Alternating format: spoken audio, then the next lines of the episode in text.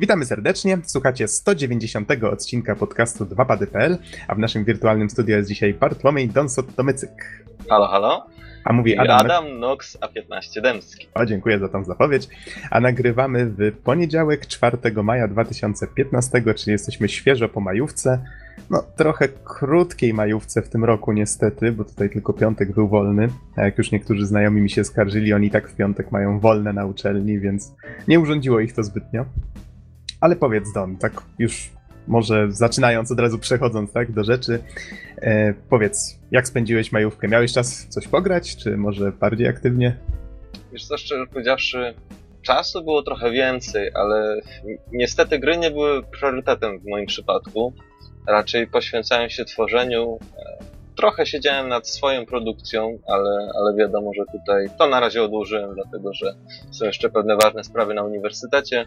Trochę pracowałem nad doktoratem, no i oczywiście dorwałem w swoje ręce, w sumie coś, co planowałem już od dawna, e, od kiedy wyszedł, e, narzędzie deweloperskie do, Dying Light, które umożliwia tworzenie nowych poziomów do tej gry.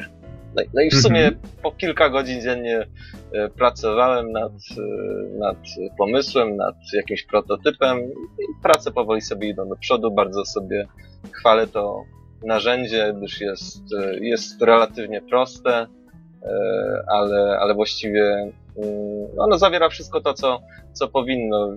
Wydaje mi się, że jeśli ktoś miał już do czynienia e, z, z podobnymi edy- edytorami, chociażby tam, nie wiem, w Unrealu, no to pewnie będzie się czuł tak jak w domu, bo w gruncie rzeczy wszystkie te edytory poziomów, chociaż mogą się różnić interfejsem, jakimś tam sposobem do podejścia do, do pewnych zagadnień, to w nich wszystkich tak no, na dobrą sprawę chodzi dokładnie o to samo, a, a tam jak jest to zawarte, to jest kwestia stylistyki. No i oczywiście możliwości silnikowych Mhm. danej gry. Ale ogólnie polecasz zapoznać się z edytorem? On jest darmowy, tak? E, tak, on jest darmowy dla wszystkich, którzy, którzy zakupili Dying Light. E, jeśli ktoś ma ochotę stworzyć coś nowego, wykorzystać, e, wykorzystać e, modele i możliwości silnika, e, na jakim właśnie zostało stworzone Dying Light, to zdecydowanie polecam, dlatego że jest to, jest to bardzo fajna okazja do tego, żeby poznać, poznać takie narzędzie, ale też e, do tego, żeby dodać e, do i opublikować oczywiście, bo to jest te, te, ten edytor jest wspierany przez warsztat Steam. Za darmo oczywiście można to dodać i udostępnić dla innych, więc tutaj nie, nie ma wątpliwości, że, że tutaj nie będzie z tego pieniędzy, przynajmniej na tym poziomie. Natomiast jeśli ktoś właśnie ma jakiś taki pomysł, którym chciałby się podzielić, gdyby chciał dodać coś nowego e, do, do samej gry, no to oczywiście jest taka możliwość. E, Z tym, że e, przynajmniej z tego co ja widziałem, domyślnie nie ma tam takiej możliwości, żeby, żeby gdzieś po prostu dorwać się do, do już gotowej mapy stworzonej w Dying Light i ją, ją otworzyć. Przynajmniej ja jakoś tam dogłębnie nie próbowałem, być może jest, ale, ale na, na pierwszy rzut oka to, to, to nie widać tego. Być może da się do tego dorwać. Myślę, że to jest możliwe. Mhm. Y, Czyli tak podsumowując, polecasz? No oczywiście polecam, jeśli ktoś, e, jeśli ktoś ma taką żyłkę twórczą bardziej, lubi nie tylko grać, ale też, też dodać coś nowego, no to jak najbardziej. Okej. Y, Z kolei, z kolei, jeżeli o mnie chodzi, to może nim przejdę do tego, w co ja ostatnio grałem, chociaż przyznaję, że majówkę też spędziłem raczej z dala od gier, o dziwo. Y, To głównym tematem dzisiejszego odcinka będzie prawdopodobnie recenzja y, Wolfenstein The New Order po czterech miesiącach. Ui! Udało się w końcu. E, To znaczy, recenzja będzie bardziej wspominkowa, bo nie udało mi się w grę zagrać, ale no, zobaczymy jak to wyjdzie. Liczę na Twoje pytania, Don. Z kolei jeszcze, jeszcze będziemy mówić, tutaj mamy przygotowane troszeczkę tematów newsowych, e, ale wydaje mi się, że jednym z takich ciekawszych, bo tutaj poruszymy też kilka kwestii, o których już mówiliśmy tydzień temu, co ciekawe, one zdążyły się zdezaktualizować, nim podcast w ogóle trafił do sieci. Na przykład mówiliśmy o modach na Steamie płatnych, wspominaliśmy o Call of Duty, tak, i mówiliśmy, że nie ma filmiku z gameplayu, on się pojawił, nim podcast został opublikowany. Wspominaliśmy, ty Don opowiadałeś, że grałeś ostatnio w y, bodajże w Derta trójkę, tak? Tak. Kolina. No właśnie. I nim podcast trafił do sieci, nagle się okazuje, że pojawił się już nowy Dirt, a, a my żeśmy wtedy mówili, że o, ta seria jakoś tak dziwnie długo nie, nie była aktualizowana, tak? Nie było żadnych nowych części. Nagle bach, jest nowy Dirt. Dwa pady.pl. Zawsze na czas. Zawsze na czas, tak, dokładnie. Więc, więc troszeczkę mamy tematów do nadrobienia. I mam tutaj taką drobną niespodziankę. Udało mi się zagrać w tego nowego Derta. On został udostępniony w, w ramach Early Access i myślę, że możemy tutaj takie małe, małe pierwsze wrażenia z niego zrobić. Gra się nazywa mianowicie, no to tak w ramach, co ostatnio grałem też. E, gra się nazywa Dirt Rally i dowiedziałem się o, o, dowiedziałem się, przepraszam, o niej z Eurogamer.pl, bo pojawił się artykuł, w którym jest, przy, jest który przy okazji jest takim wywiadem z Paulem Colemanem. E, z tego co się dowiedziałem, jest to pilot rajdowy. On współpracuje właśnie przy tworzeniu tej gry i od początku naciskał, żeby to był bardziej symulator. Czyli żeby to nie było coś w rodzaju tych starych kolinów, które no, one, no, umówmy się, że one były przyjemnymi grami rajdowymi, ale nigdy nie starały się zahaczać o, o, o bycie symulatorem. Wiesz co, ja muszę powiedzieć od siebie, że mhm. bardzo cieszy mnie ta decyzja z wielu powodów. Y, generalnie co do poprzednich y, Kolinów, to y, ja też uważam, że to były właściwie takie solidne, bardzo przyjemne gry, ale jednocześnie miałem wrażenie, że były to gry, które grającego nie, nie traktują zbyt poważnie. No to takie gry, które można sobie włączyć, pograć i, i wyłączyć.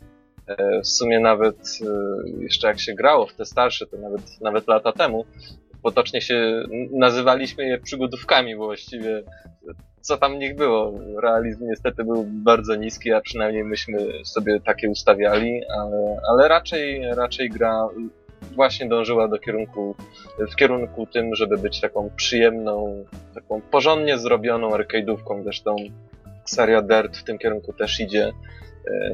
Dirt numer 3, no też niestety jest dokładnie taki sam i raczej, raczej chociaż ma te motywy z wyścigów rajdowych, to nie czuć ani przywiązania do swojego auta, ani, ani do jakiejś, jakiegoś wrażenia E, uczestniczenia w jakimś konkursie, w jakimś wydarzeniu, tylko no po prostu jakieś kilka, kilka wyścigów, które, e, które wykonujemy pod, pod e, znakami jakiejś kompanii, która organizuje event i potem to leci dalej. Zresztą sam, sam nawet fakt, że zostały dodane te, te niestety flashbacki, czyli możliwość E, możliwość, e, no jeśli na przykład się skraszujemy gdzieś, jeśli wypadniemy z, tra z trasy, to po prostu możemy zatrzymać czas e, i cofnąć go do dowolnego momentu, tam jest chyba do, do 20 czy 30 sekund w tył. I dzięki temu możemy po wycofaniu o ten, o ten, do jakiegoś dogodnego momentu możemy wznowić wyścig od, od, pauzy i po prostu gra się zachowuje tak, jakby tego, e, tej słuczki czy jakiegoś wypadku nie było. Oczywiście tracimy tam szansę. E, tych flashbacków jest kilka, no i oczywiście taka jest opcja. Mhm. E, Powiem ci, że i... te, te, flashbacki, mhm. one się wzięły z serii Grid, którą też Codemaster stworzy. I to jak się pojawiło, to ja pamiętam, że ten pomysł zrobił na mnie duże wrażenie, bo on był fajnie zrealizowany i on był bardzo efektowny i przy okazji troszeczkę e, ułatwiał granie w te gry, tak? Miało się wrażenie, że jeden błąd nie, nie mhm. przekreśla naszej szansy na zwycięstwo. Wiesz co, powiem ci tak, generalnie mm, ja i, i bardzo w pewnym sensie lubię to rozwiązanie i też go nie lubię, dlatego że e, z jednej strony jest to taki ukłon trochę w stronę graczy casualowych, tak jak mówisz, że, no nie wiem, rozwalą się raz na trasie, to nie muszą powiedzmy powtarzać tego kilkuminutowego wyścigu, tylko po prostu e, po prostu sobie wytną ten, ten nieudany kawałek i go zastąpią czymś nowym. E, I jest to dobra opcja, ja grając też sobie czasem z niej korzystam, bo, bo szczerze powiedziawszy właśnie Dirt jest taką grą, taką lekką, no i dlaczego miałbym tego nie robić? Natomiast, e, natomiast to też e, ma swoje konsekwencje poważne. Gry w ten sposób nie traktuje się poważnie. Cały Dirt trzeci jest właśnie sprofilowany na taką przyjemną zręcznościówkę i, niestety, niestety nią jest. Natomiast, natomiast wydaje mi się, że że jednak przyszłość, tak, przyszłość takich gier, w które można się zaangażować, to są właśnie, właśnie symulacje, to są właśnie gry, które, które podejmują temat w sposób bardziej wyczerpujący i które jakby dają też graczowi możliwość do pełniejszego odegrania roli. Na pewno jest wielu, wielu na świecie fanów wyścigów rajdowych, ludzi, którzy śledzą tego typu wydarzenia, którzy się tym interesują, którzy się interesują w ogóle sportami motorowymi. E, I tacy ludzie mogliby właśnie znaleźć to ujście e, w właśnie takiej dobrze zrobionej symulacji, żeby po prostu móc odegrać e, rolę kierowcy rajdowego w taki, no może nie pełny sposób, bo nie da się tego zrobić w grach, ale, ale jak, naj, jak najbardziej wierny. Najlepiej, mhm. na, na, najlepiej to, pozwala na to medium. Ale to przejdźmy już w takim razie do Dirt Rally, bo tak jak właśnie mówisz, że są ludzie, którzy na to czekają i faktycznie tak jak wspomniałem, przeczytałem sobie ten wywiad, przeczytałem newsa, e, bo tutaj widzę, on jest datowany na 27 kwietnia, to był, to był poniedziałek, tydzień temu. I właśnie od razu mnie zaskoczyło, że wow, pojawił się w końcu nowy Colin i wszyscy go chwalą. W komentarzach piszą, że gra jest grywalna, ale jednocześnie realistyczna i tak dalej. No ogólnie rzecz biorąc, bardzo szybko byłem już kupiony. Gra też była kupiona, bo Early Access kosztuje tutaj, widzę w newsie 27 euro, to tak około 108 zł. Więc tyle zapłaciłem za, za dostęp. Ze względu na to, że jest to Early Access, nie jest to więc gra kompletna, ale muszę przyznać, znaczy nie żebym kupował wiele gier Early Access, ale myślę, że znany jest obraz powiedzmy twórców, którzy sprzedają właśnie w takim modelu grę, która jest mocno niekompletna, niedoskonała i dopiero ją usprawniają, prawda? No to w tym przypadku gra faktycznie sprawia wrażenie na pierwszy rzut oka bardzo kompletnej. Ona ani razu się nie zawiesiła, działa bardzo sprawnie, jest bardzo dobrze zoptymalizowana. Byłem w stanie uruchomić na ultra na swoim komputerze, który no w tej chwili już liczy z rok. Yy, więc wow, i, i faktycznie wszystko e, za chwilę przejdę właśnie do, do samego mięska, tak, jak się jeździ, więc to wszystko, cały ten core, cały ten rdzeń mechaniki, to sprawia wrażenie już kompletnego. Z kolei dopiero jak posiedziałem z nią kilka godzin, to zacząłem, zaczęło do mnie docierać, że faktycznie jest powiedzmy niby tych tras, samochodów jest 17, tras jest bodajże z 36. Myślę, że i tak nie przejechałem jeszcze po wszystkich ale one są rozdzielone na trzy kraje. Mm, w tej chwili y, jeden, jeden z nich to jest Walia, jest Monte Carlo i jest Grecja. No i już sam ten fakt sprawia, że w pewnym momencie tak czuję się drobną taką monotonię na zasadzie, że powtarzamy w kółko trzy takie same krajobrazy, tak? Nie żeby to był jakiś duży, duży minus, ale już twórcy obiecują, że będą dodawać regularnie nowe, nowe kraje, nowe trasy, auta i, i tak dalej. Już na maj coś zapowiedzieli, Tutaj widzę w newsie, że, może zacytuję, w maju otrzymamy kolejne tory i auta, a w czerwcu odwiedzimy Niemcy. Koniec cytatu. Póki co gra jest dostępna tylko na PC. Planowana jest wersja konsolowa no, w przyszłości, jak gra będzie prawdopodobnie kompletna już. I z takich, myślę, rzeczy technicznych to chyba, to chyba tyle. Warto by było wspomnieć, jak się w tę grę gra. I tak, jeżeli ktoś grał w stare koliny, ja tutaj, tak jak mówiłem tydzień temu, ja grałem w dwójkę i grałem w 2005. Nie miałem do czynienia z dertami ja i resztą. Też. Akurat te. Z tym, że Dirta mm-hmm. jedynkę również, który o dziwo bardzo szybko mi się znudził. Jakoś nigdy nie mogłem przejść przez te granice kilku pierwszych poziomów. No i oczywiście trójeczkę jakiś czas temu odkurzyłem, a jakiś rok temu też, też grałem. Ja tylko pamiętam, że pierwszego Derta po raz pierwszy na oczy zobaczyłem u Norberta. I ja do dzisiaj pamiętam, jakie to wrażenie na mnie zrobiło, bo to był początek poprzedniej generacji, wtedy jak wychodziło bodajże Lost Planet i, i właśnie Dirt. Jak zobaczyłem tę grę, to pamiętam, że wręcz powiedziałem, że wow, to jest faktycznie kolejna generacja i byłem taki zachwycony, jak ta grafika wygląda. To, co przy okazji pokazuje, że faktycznie w tej chwili te zmiany no, niby są duże, ale na człowieka już to chyba tak nie działa, jak działało kiedyś, bo przyznaję, gra wygląda świetnie, żeby nie powiedzieć zajebiście. E, myślę, że można ją określić jako względnie realistyczną. To znaczy, ona nie stara się w jakiś sposób przerysowywać rzeczywistości. Faktycznie patrzę na te widoczki i mam wrażenie, że no, faktycznie piękny walijski widoczek, albo grecki, albo coś. I to faktycznie wygląda tak, jakby ktoś mi pocztówkę stamtąd przysłał. Nikt nie przerysowuje tego w żaden sztuczny sposób, żeby to było jeszcze miodniejsze, jeszcze, jeszcze cudowniejsze, ale jeżeli ktoś szuka realistycznych krajobrazów, to myślę, że w Dercie nowym jak najbardziej. Ale to, co jest według mnie jeszcze ważniejsze, to to, w jaki sposób samochód zachowuje się na drodze. Może najpierw powiem o jednej ciekawej rzeczy. Gra ogólnie na wstępie prosi nas o określenie kilku rzeczy, które później można zmienić, ale od razu nam uświadamia, że jeżeli zrezygnujemy z niektórych rozwiązań, to będzie nas nagradzać większą liczbą punktów. Procenty nam rosną bonusowe. Czyli na przykład, jeżeli zrezygnujemy z kamery za auta, ja zawsze w Kolinach jeździłem z kamerą za auta. W tej chwili specjalnie stwierdziłem, a niech będzie, dam szansę, będę jeździł z kamerą ze środka. Tam było bodajże jeszcze przejście na manualną skrzynię biegów. No już w gridzie zacząłem jeździć w wyścigi i w tym, i w Gran Turismo zacząłem się uczyć jeździć na manualnej, tak zawsze jeździłem na, na automatycznej, więc to jest pierwszy Colin, w którym prawdopodobnie jeżdżę na manualnej, no ale za to też były punkty i tak dalej i tym podobne. Czyli gra innymi słowy zachęca do tego, żeby, żeby te bardziej realistyczne, tak, iść w tę bardziej realistyczną stronę. Tak samo za zrezygnowanie zupełnie z wszelkiego GUI, ze wszelkiego interfejsu graficznego. No i powyłączałem to wszystko, odpaliłem i na ekranie właściwie byłem tylko. Yy, widziałem tylko samochód, drogę przed sobą, pilot siedzi obok mnie i nic więcej, tylko to. I powiem wam, że to się wydaje takie proste, ale zrealizowano to naprawdę świetnie.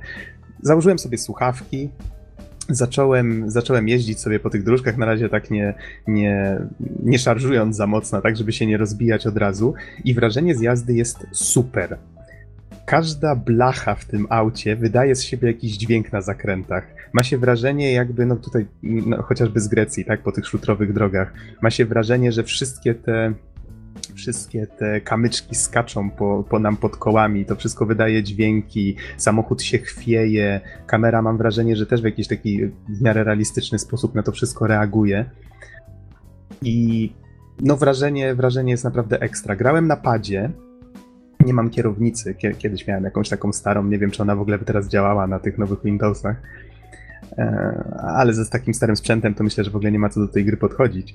E, niemniej na padzie jedna ciekawa rzecz mi się jeszcze rzuciła w oczy, a właściwie poczułem ją, bo gra w fajny sposób wykorzystuje też wibracje. One też, też dają to dodatkowe, ten dodatkowy efekt do, do, do, tego całego trzęsienia się auta, tak? Czyli jeżeli jedziemy po drodze, która jest w miarę równa, powiedzmy asfaltowa, to, to te wibracje też są, ale one są takie delikatne. Z kolei jeżeli jedziemy po szutrze, po bardzo wyboistej drodze, to wtedy faktycznie ten pad podskakuje wręcz i możemy jeszcze ustawić siłę tych wibracji. Więc to jest fajne. Polecam grać, jak ktoś ma na, na padzie właśnie z tym efektem, bo już chyba nie byłbym w stanie się przesiąść na klawiaturę. Bardzo fajny efekt. Taki subtelny, w pewnym momencie człowiek zdaje sobie sprawę, że on ma więcej znaczenia niż, niż się początkowo wydaje. I tutaj czytałem w tym wywiadzie ogólnie fajne rzeczy, że przypisano całą fizykę w tej grze, że w tej chwili zupełnie inaczej jest obliczany sposób, znaczy przyczepność auta na drodze, e, że wzięto pod uwagę nawet takie rzeczy, jak ostro wchodzi się w zakręt i jak powierzchnia powinna reagować na, na nacisk, który powodujemy. Czyli na przykład, jeżeli jest droga, która jest z jakiegoś sypkiego materiału, no to wtedy my wchodząc mm, wchodząc ostro w taki zakręt, sprawiamy, że ten materiał zaczyna się zsypywać i i powiedzmy zagęszcza się, tak? I wtedy on oddaje jakby tą siłę w drugą stronę, czyli zwiększa się, zwiększa się tarcie, bo tworzy się górka, tak? Jakaś w, w okolicy koła. Nie jestem pewien, czy to widać, ale, ale na pewno czuć takie, takie drobiazgi. Ogólnie rzecz biorąc, auto zachowuje się bardzo, yy, bardzo. Nie, nie, wiem, jak to określić, no ale czuję się, że się, że się kieruje że się kieruje skrzynką. Samochodem, na... który, ma, który ma swoją wagę i który ma swoją moc. Tak, tak, tak, dokładnie. się domyślę. Tak, dokładnie. Jest to skrzynka na kołach i ma się wrażenie, że to nie jest po prostu jakiś model przyklejony do powierzchni, która tam ma jakieś swoje właściwości, tylko jesteśmy świadomi, że kierujemy pojazdem i że ten pojazd reaguje na, na, na te wyboje nie jeden raz zdążyłem już przedachować w tej grze, nawet nie jadąc jakoś szczególnie szybko, po prostu niefortunnie wjechałem powiedzmy na zaspę czy, czy, czy jakąś górkę i, i samochód fiu, od razu prze, przekoziołkował i z reguły zdarza się, że od razu wskakuje z powrotem na koła, za co jest nawet osobny achievement, co mnie rozśmieszyło dość mocno. Ale zdarza się to zaskakująco często w tej grze. Widoczki są śliczne, fajnie odwzorowane. Każdy z tych krajów właściwie to in, no tak jak być powinno, prawda? W Kolinach. Że każdy z tych krajów to jest inny klimat i zupełnie inaczej się w nich jeździ. W Walii, no to, to, to mi bardzo przypomniało, w dwójce była po prostu Anglia, nie pamiętam, chyba po prostu to, to było nazwane Wielka Brytania albo Anglia i tam, tam były właśnie tego typu klimaty, że były albo drogi asfaltowe, albo jakieś polne z błotem, e, powiedzmy przejeżdżało się czasem przez wodę, no to właśnie to jest coś w tym stylu, albo w lasach. E, Monte Carlo, no to są góry, ciasne zakręty, e, czasami lód albo śnieg na, na drodze. E, z kolei Grecja, no to, to, to już opisałem, to jest czysty shooter, bardzo dobre na początek, tak, bo drogi z reguły są trochę szersze. Tu w Monte Carlo na przykład czasami jeździmy po tak wąskich dróżkach, że, że aż strach. I, Wiesz, i co ciekawe... ja tylko ten, tak w sumie może trochę ironicznie chciałem Aha. tylko podkreślić, tak a propos tych, tych właśnie związków między krajami i klimatami to, to ja bym chciał podkreślić, że, że w Wielkiej Brytanii też może spaść śnieg, a w Monte Carlo też mogą być szerokie drogi. No tak, ale wiecie, to są takie standardy, które, do, do których już przywykliśmy, tak, w grach rajdowych. No, no właśnie ja nie przywykłem, szczerze powiedziawszy, Aha. mam nadzieję, że kiedyś, kiedyś jeszcze powstanie gra, która E, która te, te stereotypy e, demaskuje i która pokazuje, że, że nie, nie trzeba według nich e, według nich lecieć. Oczywiście jest to też pewien standard, dlatego że nie ukrywam, że wyścigi rajdowe, jakieś takie większe imprezy mogą się odbywać w różnych krajach, mogą być jakieś różne odcinki specjalne i dane kraje mogą słynąć właśnie z jakichś swoich tras, z jakichś swoich specyfik itd., tak itd., tak ale chciałem właśnie no, to się wszystko sprowadza do tego. W Wielkiej Brytanii też może spaść śnieg, a w Monte Carlo też mogą być szerokie drogi. Mhm. E, tak tutaj podkreślę tylko, ja nie mam prawa jazdy. Myślę, że to jest bardzo ważne, bo jak ja mówię o realizmie, to wcale nie znaczy, że to jest odwzorowanie rzeczywistości tak, jak być powinno, prawda? Nie zasięgałem jeszcze rady osób, które, które jeżdżą samochodem na co dzień, a myślę, że to byłoby tutaj, tutaj adekwatne.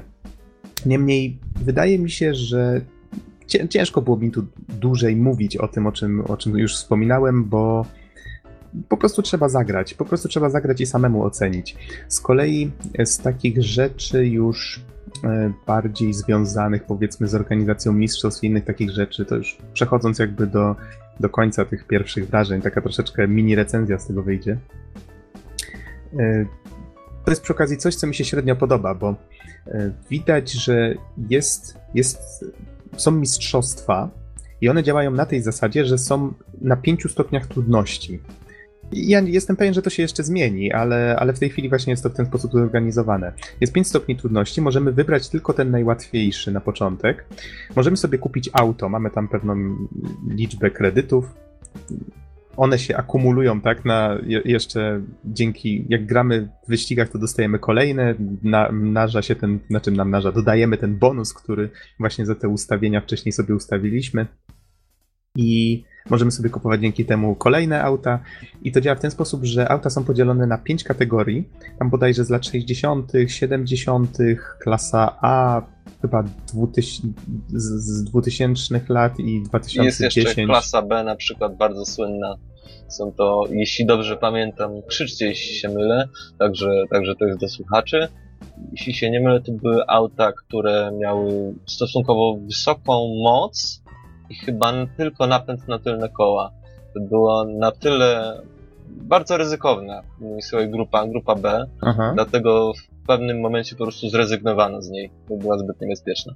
O, to ale, nie, nie ale mo mogę trochę, mogę się mylić, więc mhm. tak mi się wydaje przynajmniej. W każdym razie w grze jest te pięć kategorii, o B tam nie widziałem. I to jest zrobione w ten sposób, że w każdej z tych kategorii mamy kilka aut. Na przykład w tej pierwszej w tej chwili są dwa. Jedno z nich to jest Mini Cooper S, który od razu sobie zakupiłem. Na dobry początek. Na dobry początek. Zresztą Mini Cooperem mi się świetnie jeździło w dwójce, mile go wspominam. Chyba to, to było auto, którym biłem chyba wszelkie rekordy, łącznie z tymi ustanowionymi przez Subaru wcześniej, więc e, come on, to było troszeczkę dziwne, ale, ale autem jeździło się świetnie. I w zależności od tego, którą klasą auta jedziemy, tak konkurencja w tych mistrzostwach się dostosuje. Czyli my, wybierając auto, wybieramy też klasę mistrzostw w pewnym sensie. Z kolei trasy są dobrane w mistrzostwach, tak się domyślam przynajmniej, bo na razie doszedłem tylko do drugiego poziomu trudności, tak jak wspomniałem, jest ich pięć. E, one są dobrane prawdopodobnie do każdego poziomu osobno. Problem w tym, że jak przeszedłem pierwszy poziom trudności, nie mogłem się już cofnąć do niego. Gra założyła, ok, ukończyłeś go, no to teraz kończ na tym wyższym, tak? To, to jest dla mnie troszeczkę niezrozumiałe. Myślę, że warto twórców spamować, żeby nie robili tego w ten sposób. Ja preferuję osobiście, żeby to było zrobione tak, jak, jak było w dwójce chociażby, że były te różne poziomy trudności, miało się tabelkę, na której były pucharki. Czyli powiedzmy, zdobyłem tyle i tyle pucharów w tym poziomie trudności, a takie i takie puchary w tamtym, prawda? Czyli możesz się wrócić, przejechać coś prostszego, jeżeli te cięższe rzeczy cię męczą.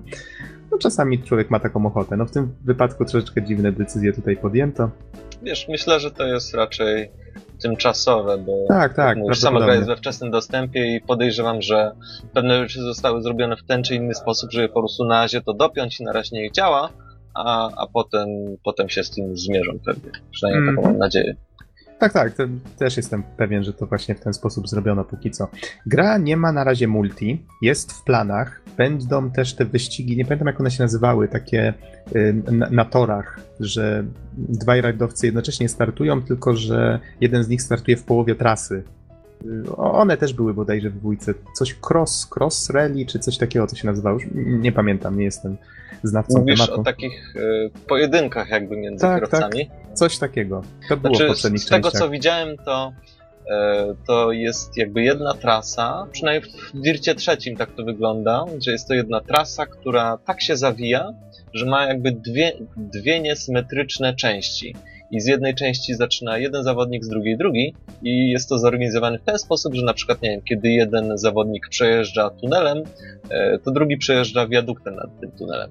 No, co, coś w tym stylu. No, dokładnie tak to wyglądało mniej więcej. E, jeszcze o czymś sobie przypomniałem, ale, ale zdążyło mi to wylecieć z głowy przed chwilą.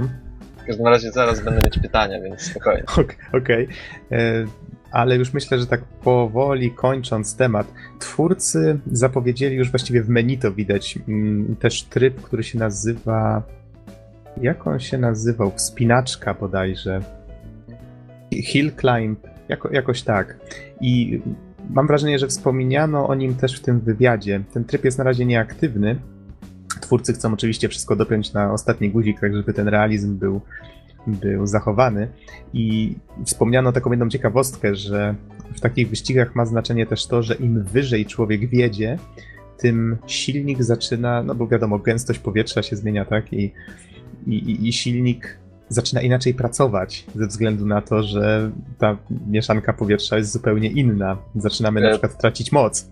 To mogę powiedzieć e, z doświadczenia ze szturmowika, Aha. że w zależności od tego, na jakiej wysokości jesteśmy, to musimy ustawiać inne biegi do sprężarki właśnie ze względu na, na gęstość powietrza i dlatego jeśli źle ustawimy, to w pewnym momencie po prostu tracimy moc. Jest to dokładnie to same zjawisko, tyle że na inną skalę, bo w przypadku samolotów to są tysiące metrów, wręcz kilometry, a w przypadku samochodów, no prawdopodobnie trochę mniej, chociaż jeśli ktoś by się chciał wspiąć y, na Mount Everest jakąś trasą asfaltową, no to prawdopodobnie też by coś odczuł. Mhm. No tak, ale twórcy zwracają uwagę właśnie na takie detale, co, co cieszy. No ale to już pomijając tutaj te, te, jak są te mistrzostwa zorganizowane i tak dalej, to na pewno będzie jeszcze nieraz zmieniane. Cieszę się, że ten rdzeń rozgrywki jest tak świetny, bo to już zachęca, miło nastraja no i ja polecam jak najbardziej, jeżeli ktoś stęsknił się za starymi, dobrymi kolinkami. O, sobie przypomniałem, o czym chciałem wspomnieć. Tak jak w starych, dobrych kolinkach, tak płynne przejście, yy, możemy się naprawiać tylko co dwa odcinki. Yy, mamy zespół, do którego możemy wynajmować specjalistów. Od tego, ilu ich mamy i co to są za specjaliści, w, w jakich dziedzinach, to od tego zależy, ile zdążą naprawić w te pół godziny, jakie mamy. Jest, jest zegarek i, i w zależności od tego, ile muszą naprawić, tyle tam, tam tego czasu nam zostanie odjęte. Więc to też, też jest fajny, taki miły, mały dodatek. Miły, fajny dodatek, który nie jest wcale skomplikowany. Może tak brzmi, ale wcale nie jest. I, i fajnie go zrobiono. Więc tak po, ja po staremu. Nie wiem, jak ja w tych nowych częściach to zrobiono, ale. W Dircie na przykład trzecim w ogóle tego nie ma. Co nowy odcinek dostajesz zupełnie nowe auto i co oczywiście związało się z moją ironiczną myślą, że sponsor da. Więc nie ma się czym martwić. Mhm. E, sponsor da nowe Subaru. E, ale e, mam takie pytanko, właśnie jak to jest z tymi uszkodzeniami? Dlatego, że no muszę tutaj wspomnieć o, o tytule, który lubię sprzed lat i tu wszyscy słuchacze pewnie chórem już powiedzą Rally Championship. Otóż tam, tam nawet kiedy, kiedy jechałeś, no powiedzmy nie zderzałeś się czołowo z drzewem, tak? Tylko wykonywałeś na przykład hopy albo jakieś Aha. inne, inne no, mówiąc krótko, jeśli jechałeś intensywnie, to tak czy siak poszczególne podzespoły auta w jakimś stopniu się uszkadzały, no bo to jest ekstremalna jazda jest wykańczająca dla samochodu, więc tak czy siak się uszkadzało i to stwarzało fajne możliwości, dlatego że, e, dlatego że, znaczy inaczej, stwarzało fajne sytuacje, dlatego że na, na przykład ktoś jest pierwszy, dlatego że forsuje samochód, ale prędzej czy później E, prędzej czy później na tym straci, dlatego że, dlatego, że w mistrzostwach, dlatego że będzie musiał też je naprawić, prawda? Więc, e, więc moje pytanie tutaj brzmi, jak wygląda tutaj sprawa uszkodzeń auta? E, co trzeba zrobić, żeby je uszkodzić, na przykład tak ogólnie, czy, czy mhm. powiedzmy właśnie takie, taka wykańczająca, forsująca jazda też jakoś się odbija na kondycji pojazdu? I w kwestii może naprawy, Zaraz zapomnę, o co pytałeś na początku. I w kwestii naprawy, czy, czy na przykład, nie wiem, czy zdarzyło ci się, że zabrakło ci czasu, jakie były te konsekwencje? Mhm. Tak jak w Starych Kolinach, jeżeli nie zdążysz czegoś naprawić, no to musisz jechać z uszkodzonym. Jak ujedziesz z uszkodzonym, to... A da się, że się tak wyrażę, przekroczyć czas? E, nie, nie, masz tylko pół godziny. Masz tylko pół godziny i. A, a wiesz, przynajmniej nie próbowałem.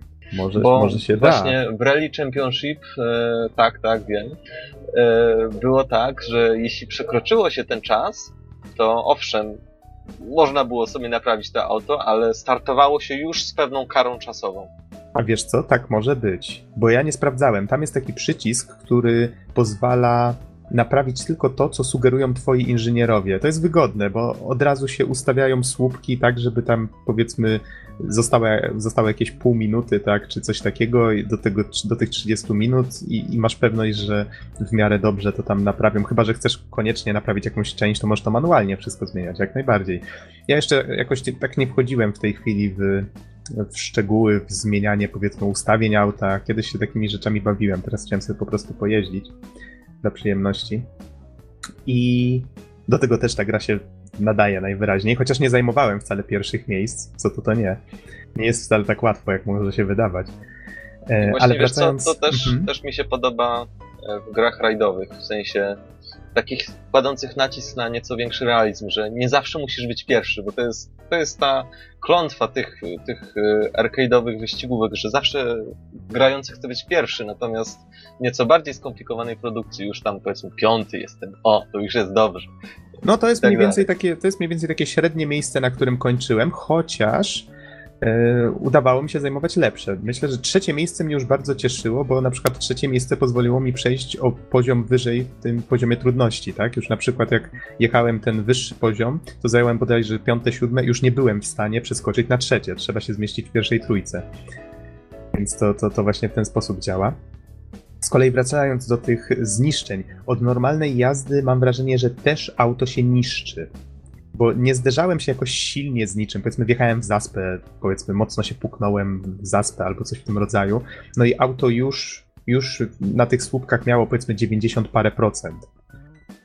Z kolei potem faktycznie zdarzały mi się takie, takie wypadki, że niektóre części były mocno, mocno zniszczone, ale i tak chyba nie jest z tym tak, jak bywało kiedyś, czyli nie wiem, czy kiedyś było lepiej, czy gorzej. Po prostu w tej chwili na przykład miałem wrażenie, że walnąłem się w coś naprawdę solidnie, a i tak, i tak auto, powiedzmy, jechało w miarę sprawnie. Raz chyba albo dwa zdarzyło się, że auto zaczynało mi skręcać samo w prawo. To jest coś, co znam bardzo dobrze z dwójki. Mam wrażenie, że tam, tam bardzo często ten efekt się zdarzał, jak się chociaż raz walnęło w coś frontem zbyt silnie, tak wgniecenie i automatycznie system kierowniczy zaczynał wariować. To ja mogę tylko powiedzieć e, a propos Dirta trójki.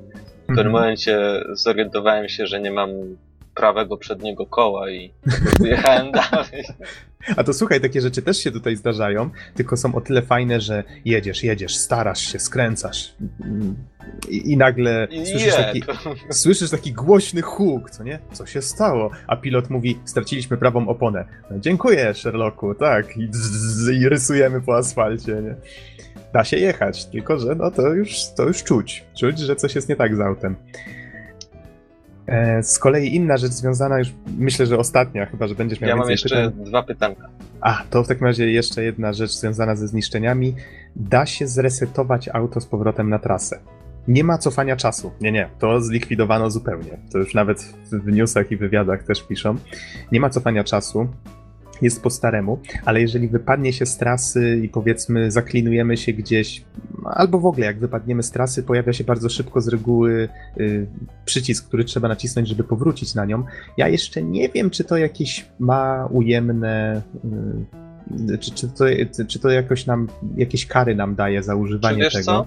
Powiem ci, że, e, że w wielu grach rajdowych widziałem mm -hmm. tego typu zabieg i to było wytłumaczone w bardzo prosty sposób. Zresztą nawet bardzo klimatyczny, że kiedy właśnie dachujesz, to resetujesz auto i masz karę czasową, no bo z oczywistych względów.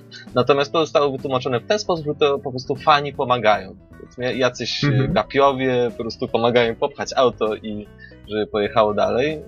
I wydaje mi się, że jakoś też nawiązuje to do rzeczywistości. Oczywiście nie w skali 1 do 1, ale, ale jakoś tam ujmuje też, też no, klimat. Zdarzało się widzieć, prawda, jakieś filmy, jak ludzie pomagają wydostać auto z rowu. To, to, to faktycznie takie rzeczy się zdarzały już nieraz na rajdach. E, tutaj nie, nie wyjaśniano tego w żaden sposób. Być może kiedyś to z, zostanie dodane do gry, ale da, da się auto tak wpakować za drogę i zwłaszcza w Monte Carlo na przykład, jak, jak przejedzie się przez zaspę i spadnie się, w, no właściwie w przepaść, to koniec. Koniec. Jest po prostu napis, że auto zostało totalnie zniszczone, tam powiedzmy zniszczenia sięgają 80%, auta nie da się odzyskać i nie jesteśmy w stanie jechać już w tym, y, znaczy nie jesteśmy w stanie. Automatycznie kończy się dany wyścig, czyli nie możemy użyć tego przycisku. I jesteśmy informowani, że możemy dany raid, w sensie to, ten jeden odcinek, powtórzyć, ale tracimy wtedy jakąś pulę z nagrody. Tam jest bodajże 7 tysięcy, powiedzmy, mm, kredytów przeznaczonych na tą pulę i za skorzystanie raz z takiego cofnięcia tracimy, powiedzmy, jedną szóstą albo coś, coś w rodzaju tej, tej sumy. Więc możemy powtarzać, ale liczyć się z tym, że wtedy nagroda będzie, będzie mniejsza. No, czyli tego typu rzeczy. Ogólnie rzecz biorąc, gra jest wbrew pozorom dość przystępna. Jak ktoś grał w poprzednie koliny, to nie jestem pewien, czy będzie od razu zajmował dobre miejsca, ale to jest taka gra, że po prostu sobie człowiek jeździ, uczy się, w pewnym momencie zaczyna mu iść lepiej. To, to, to jest właśnie tego typu, tego typu gra. Robi się fajnie, zabawnie, jak, jak człowiekowi zaczyna iść coraz lepiej, tak? Z tego się głównie gracz cieszy. Więc to jak po staremu, to mi się właśnie tym, tym podoba i wydaje mi się, że dlatego Dirt Rally zapowiada się bardzo świetnie. No dobra, Don, przechodząc do Twoich pytań, bo mamy jeszcze dużo innych tematów do. E, ja mam jeszcze właśnie takie pytanko, mhm. które. Otóż e, sama formuła właśnie tych wyścigów rajdowych polega na tym, że, że dany zespół, czyli pilot i kierowca, pokonują trasę jakby samodzielnie, tak? Nie ma tam przeciwników, y, z którymi by mogli się zderzać, y, wyprzedzać i tak dalej. Jest to jakby taka, taki sprawdzian samego zespołu. Natomiast, y, natomiast co w dercie trójce, trójce ładnie pokazano, jest coś takiego, że po prostu te auta są puszczane w jakiejś kolejności, czyli najpierw jest start i potem jakiś czas czekamy i potem jest, my zaczynamy jazdę. I, i na przykład w Dercie zostało to zrobione tak, że na przykład możemy zacząć jako, jako pierwsi i wtedy wszyscy inni są za nami. Teraz możemy zacząć jako auto któreś z kolei i wtedy trasa już jest wypełniona innymi pojazdami, które gdzieś tam w jakichś odstępach od siebie jadą. E, I na przykład jest to o tyle fajne, że jeśli jakieś auto się rozbije, no to wtedy pilot nas informuje, że jest wypadek, więc żebyśmy uważali. E, I moje pytanie brzmi, czy inni na trasie, uproszczając, też zostali uwzględnieni w Dirt Rally? Póki co nie, ale ja bym osobiście wolał, żeby tego nie było. Bo dla mnie to psuje, no nazwijmy to speedrun, tak? Wiem, że w danej trasie zawsze są takie same warunki atmosferyczne, wiemy, że są na niej y, te same zakręty zawsze, więc chciałbym móc w stałych warunkach pobijać swój poprzedni rekord. Jeżeli takie losowe elementy by się zdarzały, no to mnie osobiście by to drażniło. Y, ale widać za to, jak startujemy bardzo często wężyk samochodów za nami, więc jakieś, jakieś tam pozory zachowano, tak? Nie wiem, czy to się zmieni w przyszłości, może tak, może nie. Tutaj fani będą mieli dużo do powiedzenia. E, I mam jeszcze jedno pytanko. Otóż e, grałeś na padzie. Mhm, tak. E, I wspominałeś też o kilku poziomach trudności. Teraz zastanawia mnie to, na ile E, na ile twórcy pójdą w faktyczną symulację i czy, czy stworzą na przykład jakiś taki tryb, czy możliwość przełączenia gry w taki sposób, żeby, żeby nie dało się grać inaczej, jak na przykład kierownicy. To jest pytanie, bo ja nie bo, mam pojęcia. Bo, wiesz, bo, bo właściwie pytanie. Pytanie polega na tym, na ile oceniasz ten faktyczny realizm, bo mhm. powiedzmy sobie szczerze, pad jest bardzo fajnym przy, na, przyrządem, urządzeniem do grania, jest uniwersalny i, i naprawdę wiele fajnych rzeczy poz, pozwala zrobić, ale jest zdecydowanie zbyt mało precyzyjny do takiej e, no nazwijmy to roboczo symulacji z prawdziwego zdarzenia.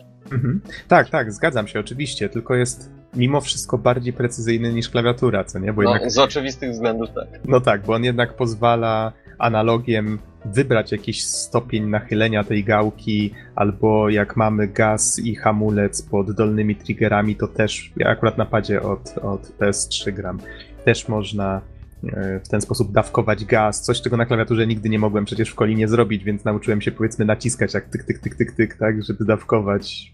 Raz przyspieszać, raz zwalniać, tak, na zakrętach na przykład. Więc Takie wiesz stare co, nawyki. może, może rzecz inaczej. Czy miałeś poczucie, że grając padem yy, nie wykorzystujesz wszystkie możliwości gry? W sensie, czy miałeś poczucie, że, że gdybyś grał na najwyższym, po prostu mhm. pad mógłby być niewystarczający? Wiesz, zakładam, że tak może być nie wiem, ale domyślam się, że tak. No w Gran Turismo na przykład mówi się o tym, że zdobycie platyny, tutaj przypomnę, to jest ekskluzyw na, na PS3. E, no i no na PS4 nie, nie wyszła jeszcze żadna część. Okej, okay, to nie strzeliłem gafy. E, nie da się zdobyć ponoć platyny nie mając kierownicy, bo niektóre wyzwania są tak wyśrubowane, że tylko precyzja kierownicy jest w stanie zapewnić zwycięstwo i odpowiedni skill. Więc nie wiem, może twórcy się na coś takiego pokuszą. Tutaj nie mam pojęcia, naprawdę. Naprawdę nie wiem, co, co więcej mógłbym powiedzieć w tym temacie. Wiesz, mogę jeszcze w sumie dodać swoją myśl, bo to jest właśnie istotny problem, dlatego że jeśli miałyby być dodane jakieś rankingi na danych trasach, albo, albo wręcz rywalizacja graczy, to tutaj kwestia byłaby też na przykład jakiegoś wspólnego ustalenia poziomu trudności to też, też rodzi to pewne, pewne problemy, tak, że trzeba jednak zgrać ludzi, którzy, a, a, powiedzmy pewne grupy mają inne upodobania mm, co do realizmu niż inne. W Szturmowiku najnowszym ustalono to tak, że mamy chyba dwa albo trzy poziomy trudności, które są stałe w trybie multiplayer w kampanii i już, i można sobie wybrać tylko między nimi. Natomiast y, wiem z doświadczenia, że, że jeśli w grze że jeśli w grze dajemy możliwość, powiedzmy, ustawienia tam 10 suwaczków poziomu trudności, każdy odwołuje się do innej funkcji, to wtedy sprawia to taką oczywistą trudność, że osoba, która sobie e, ustali taki, taki dostosowany do siebie poziom trudności, ma potem problem z, ze znalezieniem przeciwników, którzy by też na takiej grali. Mhm.